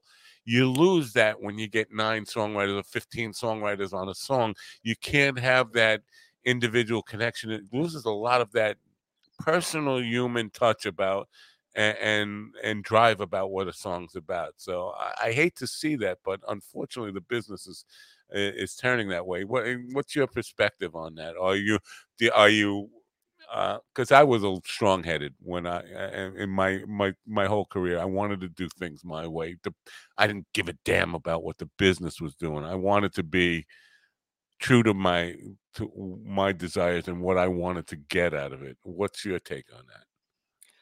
Yeah, I mean, I songwriting. I I um personally, I kind of see it as you know, like if uh um you know the sculpture. If if you go to a, a museum and you see a sculpture by a great artist, you know, like you probably you probably wouldn't read the um the, the uh tablet and see 15 different sculptors you know and and if and if there had been uh it like you said it, it wouldn't be probably probably wouldn't be a very honest come from an honest place from you know one person's heart um that's kind i mean i guess that's kind of the way i see songwriting and but there's different there's just different facets of songwriting um i feel like the the, the songs that you see that have you know 10 to 15 writers on it uh that's like the number one hit assembly line right. you know, following the formula. And I, I, I don't want to make a blanket statement because there are great songs that uh, that take a team to create, and there's a time and a place for that, I believe. Um, but yeah, personally, I, I'm with you. I uh, I I think the songs that stand the test of time come from one person's heart, or maybe a, a group of people who really love and understand each other. Right. Then then you can kind of collaborate and and make a you know a piece of beautiful, honest work. Yeah, and I think um, collaboration on the songwriting end of it, probably two or three people, it, it can still be very heartfelt. Oh, Once it gets to be nine people, it's like it, it becomes assembly line. And now the point I I think collaboration and teamwork into making hits can be a very positive thing, but not necessarily in the songwriting, in the production, in the you know in in the uh, performance of having great you know different parts played and all that stuff. So that's what I wanted to ask you about on the production end. Camilla, I don't know if I'm pronouncing that right. Camellia, Camilla, uh, one of your songs. It starts out with an organ bit, right? And uh, so you doing the production on that, and and are you producing it yourself, or do you hire a producer to work with? And and what's your approach on that kind of stuff? Well, uh, that song was actually the very first um, song I, uh, I recorded with with uh, my group Eight Fingers, and and uh, we kind of um, it was uh, I I wrote the original um, version of that song, and then I brought it to uh, Don and Lucas, who are my bandmates and two of my best friends. And uh, yeah, we we re- we reworked it, and it was produced by Lucas. So he Lucas wears many hats in the band. He plays bass, he sings background vocals, he played those organ parts that you heard, Yeah. and uh, and he did all of the production and engineering as well. So we kind That- of our our That's whole what I mean about yeah, collaboration and teamwork for that stuff can make a big difference, and I think that's where where where it's a huge benefit to have that team. I unfortunately at this point in my life I'm remote and don't have the I don't have you know if I work if I collaborate at all it's got to be online like sending tracks to somebody and they'll put a part on it and send it back. Very stale, very not not very human at all. So the studio process, are you guys all in the same room at the same time when you're recording generally? Yeah, well, lately, uh, you know, we kind of through the, especially through lockdown and stuff. You know, I was I was stuck in my little house in Nashville, and Lucas and Don are are uh, are up north. They they live up north, so we that was kind of the first time we adopted the type of you know postal service type of recording. Yeah. I actually did uh, my vocal parts at home and sent them to uh, uh, Lucas to do uh, his bass, and um, so we kind of recorded all the parts and like all separate days. A couple of things we were able to get together for, a couple of things we weren't. Uh, but generally, yes, we get in the same room and we feed off of each other and and Right. uh, you know just make it happen that way. Right. How, and how long have you known the guys uh, that you that you're in the band with? Long time. Yeah, I think uh, Don and I go back about six years, and Lucas and I actually we we crossed paths when we were teenagers, and then kind of uh, uh, lost touch, and uh, crossed paths again about five years ago, and we've just been going uh, we've been going steady since. That seems like a long time when it when you're you're at your age. Yeah. About a third of my life. yeah, I get, I get it. Yeah, no. Um, for me, that's a drop in the bucket. That could be yesterday, five years ago, six I years mean, ago. it still feels like yesterday, just because you know we've we've had so much fun, and and you know time time flies when you're having fun and doing something meaningful. So I, I uh, yeah, it's flying Yeah. by pretty fast. I love because I've been in, in my current band. I've been in 22 years now. Um, and me and the lead singer for for the band have been friends since we were. I've known him since he was 11 years old. I'm, I'm three three or four years older than him. Two, three years older than him. But I've known him since he was 11 years old. So uh, and uh, that's 50, 50 years, more than 50 years I've known him. So the fact that you know just being in something, I love the the stability of that and having the friendship, the camaraderie, and and all the stuff that goes along with that. It's it, being in a band with somebody like that is a really special thing, and people who don't get to experience that in life, I think are, are missing. It, it doesn't have to be a band; it could be a team, it could be you know anything that you're a business, anything that you're a part of, so, of something with somebody for a long time. I don't want to get into a marriage; that's a whole. but it's just a really rewarding experience and you, there's a comfort level, a knowledge level there. You know, we have fights and that kind of stuff, but going through that experience and with like-minded people who feel the same way about what it is you're doing is it's a really it's a gift it definitely is so i, I hope you're with these guys for tw- another 40 years or so if that's what you if that's what Well, life thank, well, you. thank you. That's ex- that's exactly what I'm hoping for too. You know, I, I, uh, they've they've become my closest friends in the planet, and I'm just so thankful every day I get to work with them. Right now, I gotta address because the website. I know uh, you're a musician, and you didn't get into it to be a website guy, uh, but your tour dates on the website ended. I know you're still playing, and I know you just got uh, doing Northeast dates, but your website on the tour dates on, on your website ends on like 2021 sometime. I'm like, I Oh, know, I know yeah. that's not. To, to be perfectly honest with you, I forgot I even had a website. I haven't touched it in so long. Uh, Well, I guess I should be sending people to your Facebook page though, because in the banners here, I was prepared to say, uh, go to Shane uh, ShaneScarazzini.com, but uh, maybe we should send them to your Facebook page to know about where you're well, playing. maybe that that'll that'll be my motivation to get back on there and and and uh, get everything up to date. All right, I'll But uh, I will say, I think the the if there's one platform where I'm putting the most content at right now is actually TikTok. I was gonna say, I was gonna ask you about TikTok. Yeah, Uh, yeah. I uh, I that was one of those things. You know, uh, I feel like a lot of um, um, you know people above the um, I don't know what generation it is, but a lot of people are hesitant to get on there. But I think it's actually a really excellent platform for um, for independent artists. No, I could And, see uh, that. Here, here's my take on social media. Social media is an endless cat and mouse game of young people trying to get away from me. Um, they they invented MySpace. I got on MySpace. They said, ah, gotta get away from him. Let's make Facebook. They made Facebook. I got on Facebook. They said, "Ah, he's here.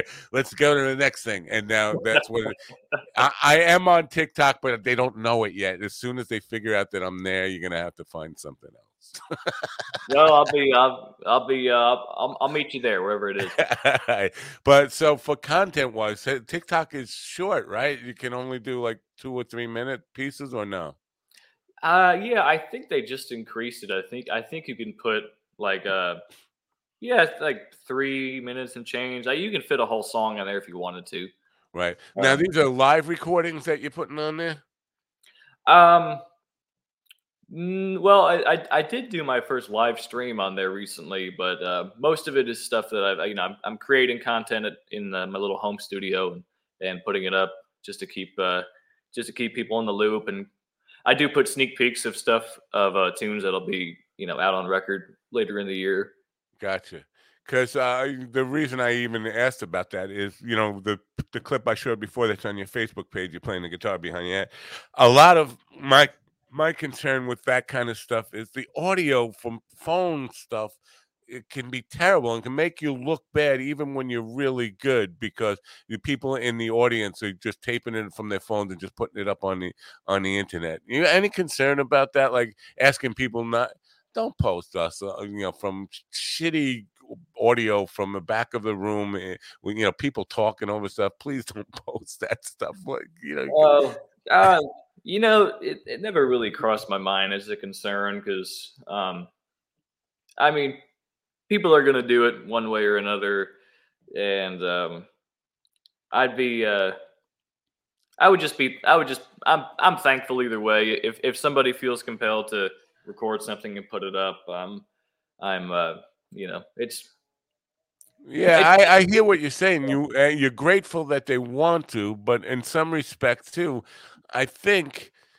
Um, and maybe we disagree on this as far as from uh, perspective, but I think wanting to control the quality of what your audience sees is, is kind of important for an artist. I think anyway. Oh no, I I- I'm with you on that. I mean that that's why pretty much almost everything that I uh, upload as content to TikTok or most other things, I'm record I'm recording those in my little home studio, and I'm I'm making sure nothing's clipping and everything everything sounds you know is close to what you would get off of a you know in your headphones listening to a song on iTunes. Right, Uh, gotcha. so at the very, you know, I just try to sweep my own front porch, and you know the stuff that I put out Um, I as, love uh, that. is my own brand. Sweep my own front Sounds porch. I love that.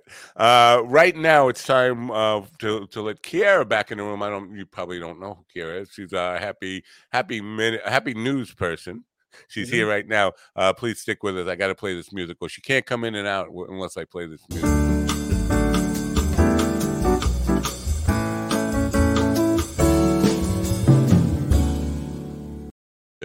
Oh, you're in the wrong place. Get up there. Uh, Shane meet Kiara. Kiara meet Shane. Hello, Kiara. Hi, Shane.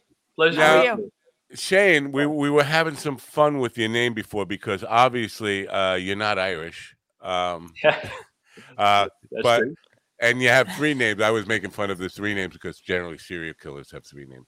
But very Italian. Now I have an Italian name. Chiara is very Italian. It's like she's more Italian than anybody in Italy. Uh, except she doesn't make. Mm-hmm. That's she, doesn't- right. She, she, she makes the jar sauce, but that's a whole other stuff. I do Uh, not. Okay. I um, do not. But Kiara asked, why, eh, with a name like uh, Alessandro Scarazzini, where does Shane come in? Uh, is, is that is that shortened from something else, or is your mom Irish and wanted to get at least give you some? where does Shane? No, um, you know, funny enough, um, if uh, unle- unless I'm unless something got lost in translation over the years, I uh, I was named after the movie Shane. That's what I said. Yeah, yeah, that's right. I got it right. Alan Ladd, the cowboy movie. I said That's that. I said, "Ca- Wow. Yeah. Come back, Shane. Oh yeah, I. It's been a while since I've heard that, but yeah, What a great mo- what a great movie. I grew up on that movie and I love that movie. You know, Alan Ladd was only like five foot four or something. He had to stand on uh, they had to put his leading ladies in a ditch. oh, oh, oh, okay. Uh, You know, 'cause he was really small, but he was a he was a you know leading man type of guy, but very small. Very cool. Shane. Yeah, never seen that movie, Kira? No? Yes. Yes, you have. Who's in it? Besides Alan Ladd. Come on. A great, great group of great cast. I just caught you in another lie. getting getting together to make a wonderful movie. Uh, Great movie. Right. all right. And I don't want to say Van John Van something. Uh, anyway. Uh, anyway, so yeah, um, interesting enough. So, but now, uh, being a, with an Italian name in Nashville, that's that's uh, not common, is it?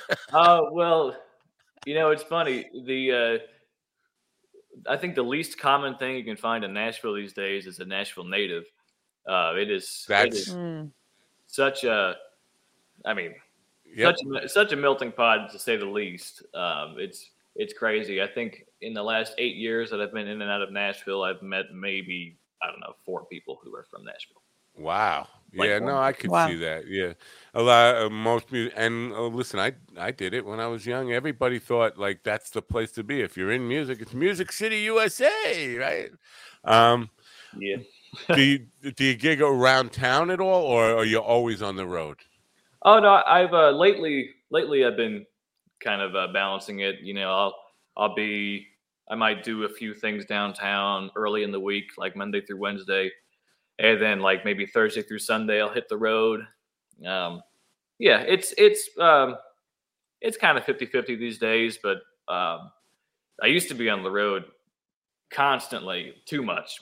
So I'm I'm kind of thankful to have like at least half of the week where I could sleep in my own bed and go to work and come home and then you know save the road trips for later in the week Right. Hmm. Any particular part of the country that you're most fond of uh, performing in?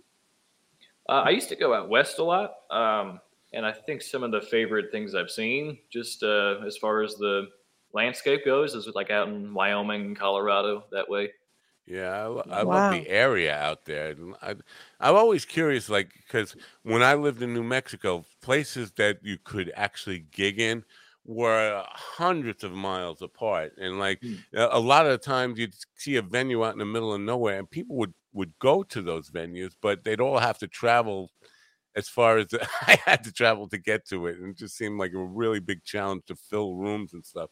I don't know.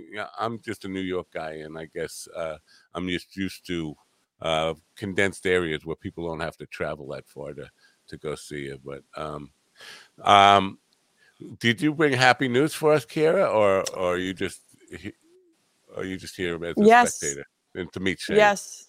and You know, Shane looks like my cousin Danny. Like it could exactly. be. Uh, you Yeah. you you have I relatives all Danny. over the place. Could be. Could be. we Um, need to we need to do a DNA test on both of you guys and see if you're. Uh, Oh yeah.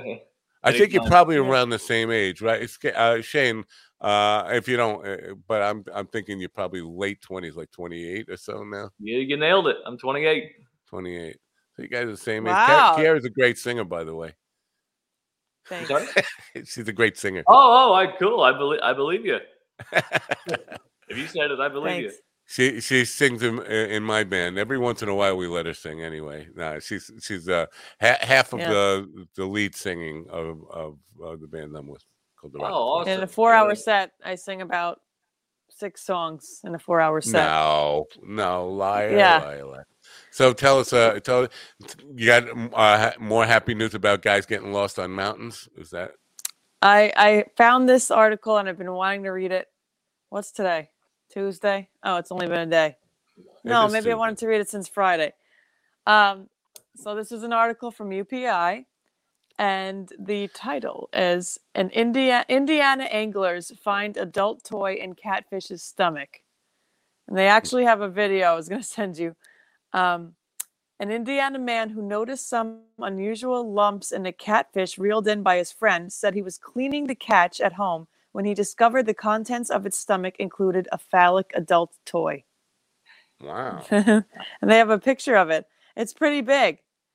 I I don't understand how the catfish swallowed it unless it was a cruel prank. You want to show or it? Or maybe the woman dropped it in the water. Huh? Show it from here? Can you? Oh, you can't. Can you? Let me try. You have I shown. can try. Let me let me try and just get it. You don't have to. But yeah, no. This yeah, is yeah, a very, maybe not. It's it's a uh, very interesting uh, thing to see a, that a cat. Well, we're talking about a dildo here, right? Let's be honest. We're talking about a dildo. The catfish Yes. ate a dildo. Somebody threw Yes. a dildo in a lake, and the catfish thought that looks like food, Right. Like a big worm. right? I just But- and the the guy, series of events that had to lead up to that. and It's like, "Ah, I'm done with this. Right? and if- Exactly. because exactly. catfish, catfish, if I'm not mistaken, is freshwater fish. So somebody polluting a lake with sex toys. It doesn't end up in the lake by accident. Like we were just on a boat, just- and it Fell just out of my slipped. Was it pocket. yeah. was it flushed down the toilet? Maybe it was. Oh, good point. Well, no. See that fresh water, they don't do that. It's only Oh. in ocean water where you have sewage. it's only in our dumped. bay. it's only Yeah. right here where we swim. New York is disgusting.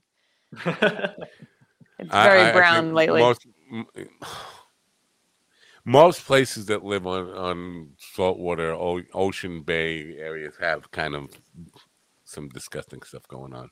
We don't care about that stuff. Hey, I'd ra- I'd rather it be that stuff than plastic that you know is ending up at the bottom of the Marianas. They say there's like uh like miles and miles of plastic, like you know, the kind of stuff that holds uh six packs of cans together, tho- those kind of Yeah. plastic things, all along the bottom of the Marianas Trench, and fish are dying on that stuff. But the catfish lived eating. Now, what it doesn't say if there Right. was a battery battery in it, right? right. I mean, that, that catfish. Yeah. he was an experienced uh, catfish there. Could swallow the whole thing. So, would Crazy. you would you cl- say that is happy news, or would you say that's amusing, funny news? How would you characterize that? Um, I would say it was amusing and funny. Um, I I don't know if I would eat the catfish after that. oh Um, no, I definitely wouldn't. I, well, I'm not a big fish eater anyway. Catfish. Shane, are you a fisherman? My fisherman, nah, it's been about 12 years since I've cast a rod. See, But- here, here, here's the thing: in country music, you at least have to say yes and lie about it. You're a hunter and a fisherman, because if, if you're playing country music, that's they expect that from you. Yeah, yeah, I got me a Yeah. rowboat. I'll go out on the lake every Sunday. I'll go for catfish. Yeah, well, honestly, I'm, I am perfectly okay with separating myself from all that. That's right. um, So yeah, what are uh when earlier you said making a record? What does Mhm. that mean now?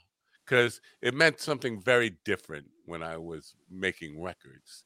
Uh, you're making because to me, if it's all going to be digitally um, delivered, like through Spotify or Apple iTunes or any of that those kind of services, there's really very little point in in doing an album like a record that is an album unless it's thematically you know the songs have to go they they lead into each other for a purpose Mm. so, so, you know what is your uh take on that are you doing an album that is definitely songs are meant to be played together in a certain order or are you just doing singles that become a collection on and for digital distribution Well, I mean, uh, originally, you know, like when we first started recording and getting songs out there, it was kind of, um, you know, the latter of what you said. Like we were just trying to just come up with, you know, the best we can do at the time, even if they didn't work together as a as a group.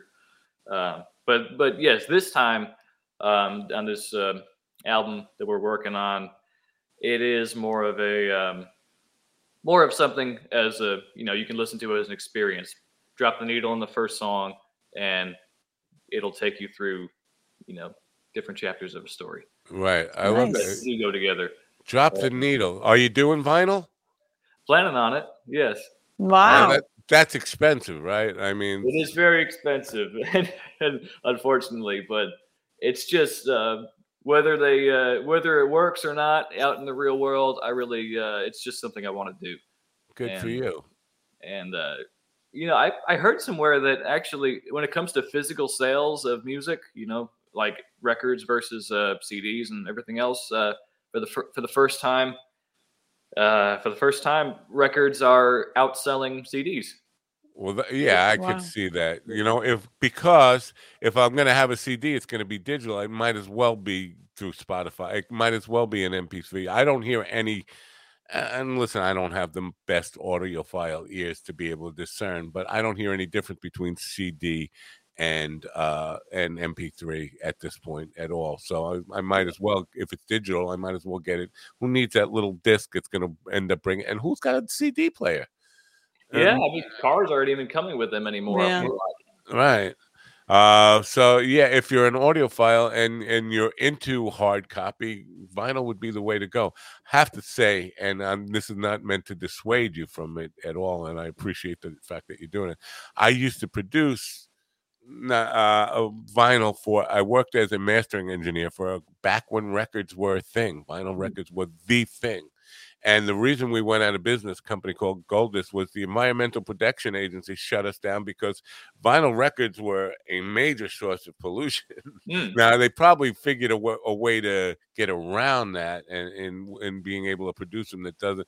But the the, the process itself went to so much pollution and, and dumping of basically vinyl into land dumps and stuff that doesn't degrade. It doesn't biodegrade anymore, which is why the real reason they went away. It wasn't because technology uh, or all that stuff. People still loved vinyl it was because they were dirty. It was considered like a dirty um, medium. There's dirtier things out there There than vinyl is. records. Oh, they just sure. needed Well, something to do. I'm glad you brought that to my attention. I mean, maybe um, you know when I when I start the uh, the search for uh, a manufacturer, you know, I'll try to find somebody who uh, puts sustainability. I'm sure if they're letting them do it again, then they must have figured out a way to do it without causing that kind of damage. But I remember the plant that I worked for, uh, and this was back in you know caveman era. We were fined ten million dollars when that was ten million dollars. What? Super fortune, yeah, Wow. yeah. Which shut us That's down. insane. Whose dog is that? Your dog? Oh yeah, that's that's my that's my tiny dog. That's Juniper. She's Oh, uh, I, I was just con- I was just concerned that Kiera had a dog again be, uh, because she she's known to uh, lose dogs on people. She's a dog sitter. People leave dogs at her house and then she loses them like every day. She- I she- sell them. yeah, I sell them. I have a, a They just get dog fighting ring in the back. yeah. Nobody knows about. So uh, uh, Shane, I, I got a, a, a, maybe a question you've never been asked before. Uh, Oh gosh. I, I asked you if you're living a dream. You said every day, every day, uh, and it's a great life. And I, I love. I guess I'm jealous of you. Is there anything, can you know, challenges or a part of the life that you really, really don't like? Like the part that really, you know, it makes it hard to continue doing what you do. Yeah, um, there's. Uh, I mean, lately, I've uh, I've been going through a little bit of uh, just uncertainty about whether this chapter of what I'm doing is is still meaningful to me. Um, you know, I'm, and I think a lot of that has to do with uh, with Nashville and and uh, spending a lot of time playing for other artists instead of uh, using that time to you know maybe work on the album and the original thing. So I mean that's not to say that I don't enjoy it because I do, um, but there is um, there's a, a level of uh, of burnout that we uh, that we you know Yeah, through. that's a that's an un, uh, unavoidable. I think you're gonna get you're gonna get uh, those peers, and I, we have to say goodbye to Govs right now before I continue this. Governor's Comedy Clubs. I didn't even have their logo up the whole time. I'm in trouble for that. Uh, say goodbye to Govs. Bye, Govs. Um, Goodbye, governors. Yeah. Uh, so yeah, but basically, I was talking about that last one. now because we talked about emotion, you know, being an emotional person as a musician. I think part part of it is we're all kind of moody too, and a couple mm-hmm. of good shows, and you're got all the energy and you're feeling enthused about it, and sometimes a couple of bad shows in a row can make you feel like, ah, oh, well, is this really worth it? What am I really doing in my life? And start questioning things. So I think you know that comes in ebb and flow. You know, you get you know, on real highs and real lows. It's part of the life. Part of the Yeah, life. yeah, but you know, I even the the days where I come home, you know, let's say if I play downtown on Broadway in Nashville, that's that's probably the the first place I'll uh, I'll find those uh, burnout feelings. Yeah, Yeah. even the days I come home and I'm and I'm just I'm just like, what what am I doing? Right. I I'm I'm thankful for those because you know when you do have the good shows, it just it it just takes you to a whole nother level. You know, you, you forget you forget that that day even happened, and um, I don't know. It's just can't appreciate the sunshine without a little bit of rain. Right. Have you been to Austin? Have you che- uh, checked out Austin?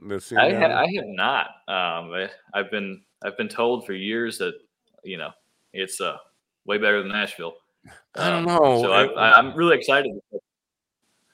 I don't know if it can be. Uh, you know, back in the day when South by Southwest was first starting to happen in the early '90s, probably around the time you guys were born, it was it was the place to go. But then, like Nashville, became the place to go, and now you won't find a, a two or three people who are Austin natives there anymore. It's like Nashville, Hmm. and I think it once that starts to happen, there are so many clubs and so many venues there and Austin not a big city. It's not like New York or or, or uh, L.A. with population wise. So there's so much happening. Comedy now is happening there. I got to imagine half those rooms are completely empty uh, uh, on, Oh. a, on a regular basis because there's just not enough people for to fill them all. There are so many clubs and just not enough people to go around for all of them. But um, as Is that as what creati- happens in Nashville too, or or are they always? Because my father went to Nashville in April, and he just was amazed. I mean, Well, every Nashville has tourism, oh, so but Austin doesn't. Not as much. No, Hmm. no, it's not a tourist city. So Nashville Oh. and Shane maybe has has a better take on this, but my perspective, those clubs are always filled in Nashville. There's not as many. It's not like every building is a club in Nashville. In in Austin, every building is either a music club or a comedy club, music club, comedy club. And there's like there's no Ah. regular stores, and they don't have the tourism. Nashville has people coming from New York, from LA. It's a it's a tourist destination. They go to hotels there, and then there's a strip where you can go to clubs that are full with tourists and people there to see country music. Am I correct in that, Wow. Shane? Am I on?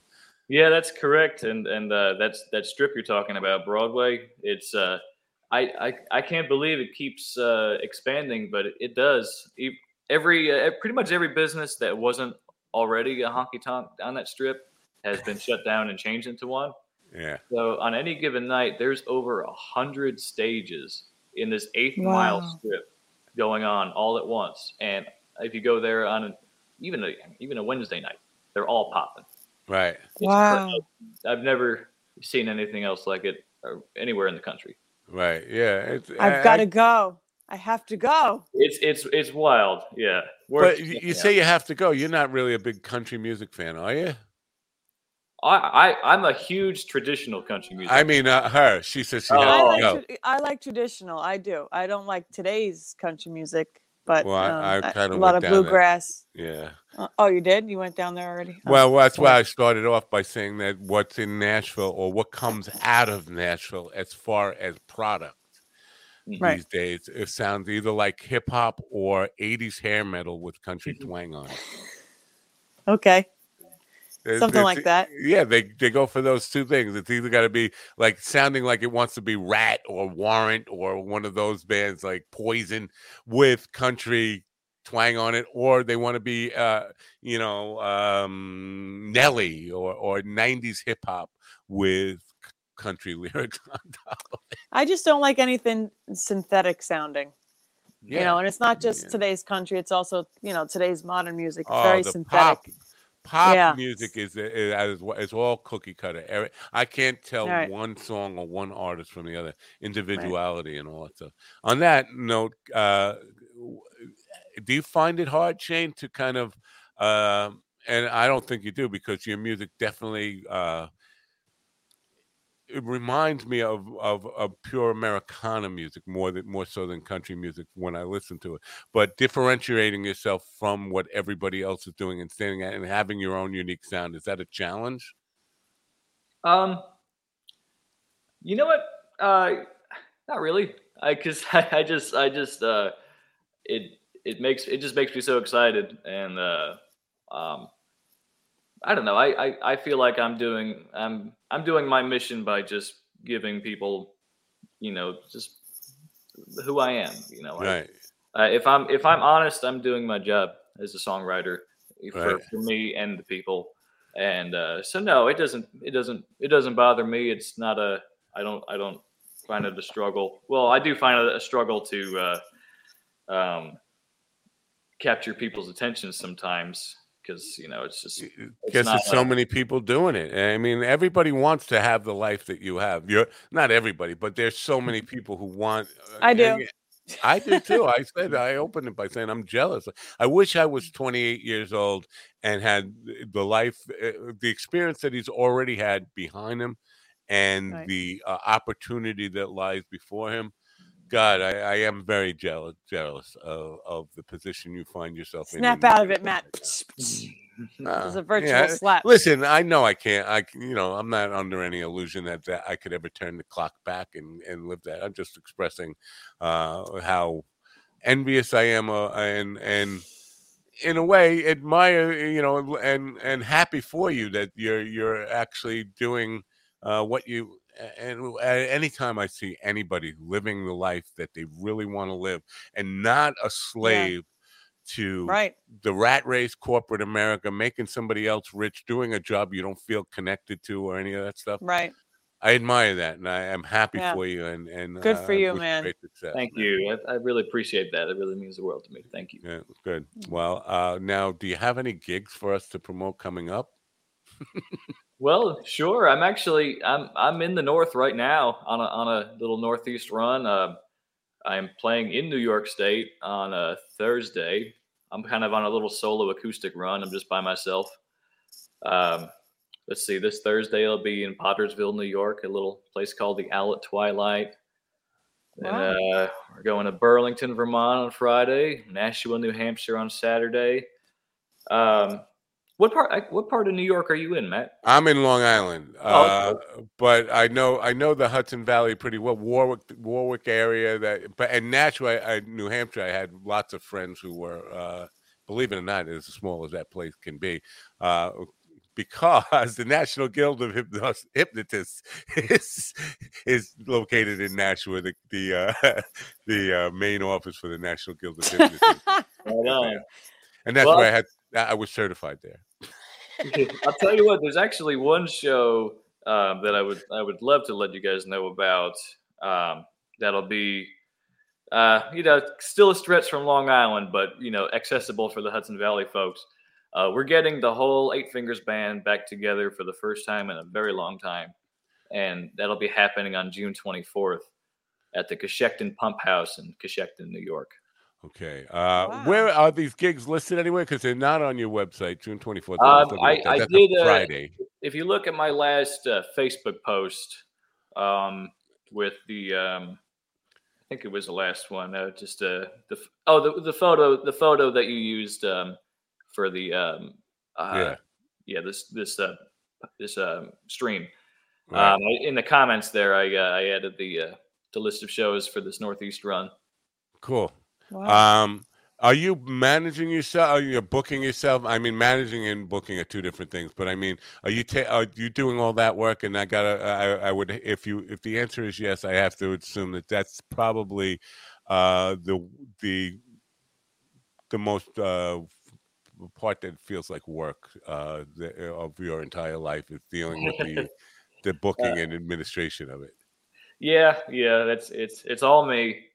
I, Wow. uh, I I'll I'll get in a coffee shop and sit there for four hours and, and send about a thousand emails, and then uh, and then you know that's that's the start of it, and then anybody who does who does get back, you know, then starts the whole period of negotiation and trying to coordinate things so that they line up on the schedule, and it takes a yeah, it's time consuming. It can be very tedious. Um, I don't think it's quite as difficult as actually, you know, driving the 1,200 miles that sometimes it takes, or or, Wow. or but yeah, it's very it's very time consuming and very tedious.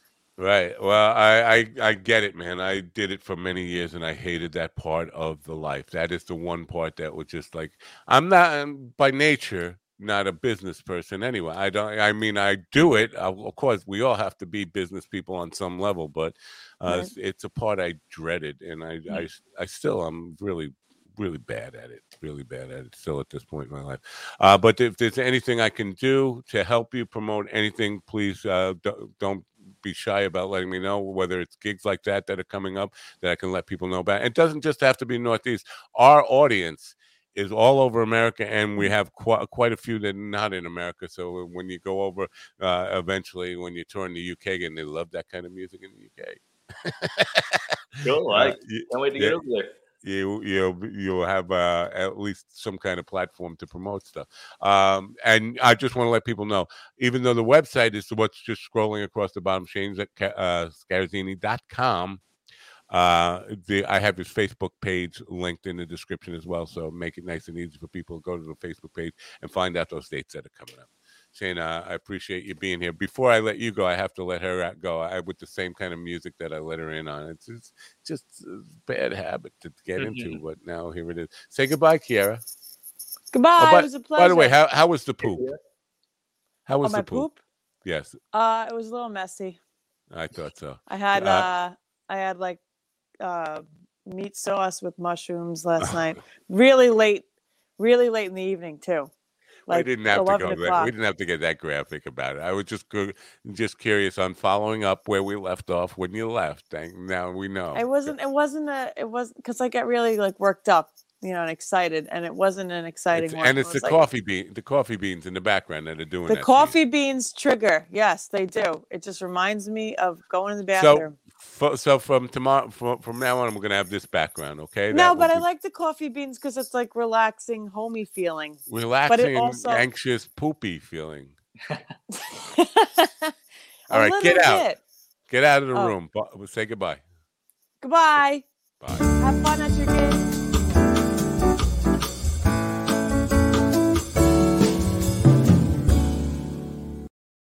Good. Finally got rid of her, man. I don't know why you even keep her on the show. Uh, I'm kidding, of course. Uh, we love Kiara, and that's called the Happy Minute. Uh, Shane, it's been a pleasure to, to actually get to meet you again. I have been following you for uh, a couple of years now. I will continue to follow you and support what you do. I, again, uh, greatest admiration for the life you're living, and wish you great success. And and uh, and thanks for coming. And again, anything I can do to to help support you, whether you know it's a gig or something, or you, you know you need uh, recommendations or contacts that or you know, that I might have that that I can share with you. Do not be uh, shy about reaching out and saying, "Eh, "Do you know anybody? Can you help with this or any of that stuff?" So I'd love to see you uh, just continue on the path that you're you're on and and reach uh, fulfill all your dreams. So Well, Thank thank you. you, Matt. That that means the world to me. Thank you so much for taking the time, and and uh, I love what you're doing here too. So I, I would love to help you any way I can as well. cool. Well, don't be a stranger. Come back sometime, and uh, and uh, you'll hear from me in, in the future. Thanks for coming. Bye for now. Awesome. Thanks, man. Have a great day. You too. Bye. Shane Scarazzini, great young man, and let's let's all get behind him and support what he does, and uh, hopefully, um, you know, the, the path continues on an upward trend for the next uh, hundred years or so for him. Uh, anyway, uh, good stuff there, and a, a very talented young man, very uh, uh, you know humble in a way. Uh, I guess humble is the, the right way I'm looking for it. Uh, but a delight, a delight to meet him and actually talk to him. And uh, I hope you feel the same way. I hope you'll get behind him and support him. Again, the links are in the description for everybody, ShaneScarazzini.com and his Facebook page, which is just too much for me to enunciate, but the links are there. Let me just take this one out before I say goodbye. Tonight, I don't have a show. Uh, I'm taking the night off from MindDogTV.com, especially after last night's hair debacle. uh, I will have a show tomorrow, but I'll be back here tomorrow. I forgot to mention uh, to Kiera that her her friend Guile, who uh, uh, who she a comedian out of the uh, Bay Area comics, San Francisco Bay Area, uh, Guile Mosher will be back with us tomorrow. So uh, a very funny, very funny young man with a great attitude. Young man, I think he's 24, 25, but uh, has a, a absolute uh, point of view and uh, uh, you know some really uh, comic insights. And so he'll be with us tomorrow for Coffee with the Dog. So that's the show for today. Thanks for coming. Uh, have a great rest of your day, and um, don't forget to always uh, start the day by turning on your radio.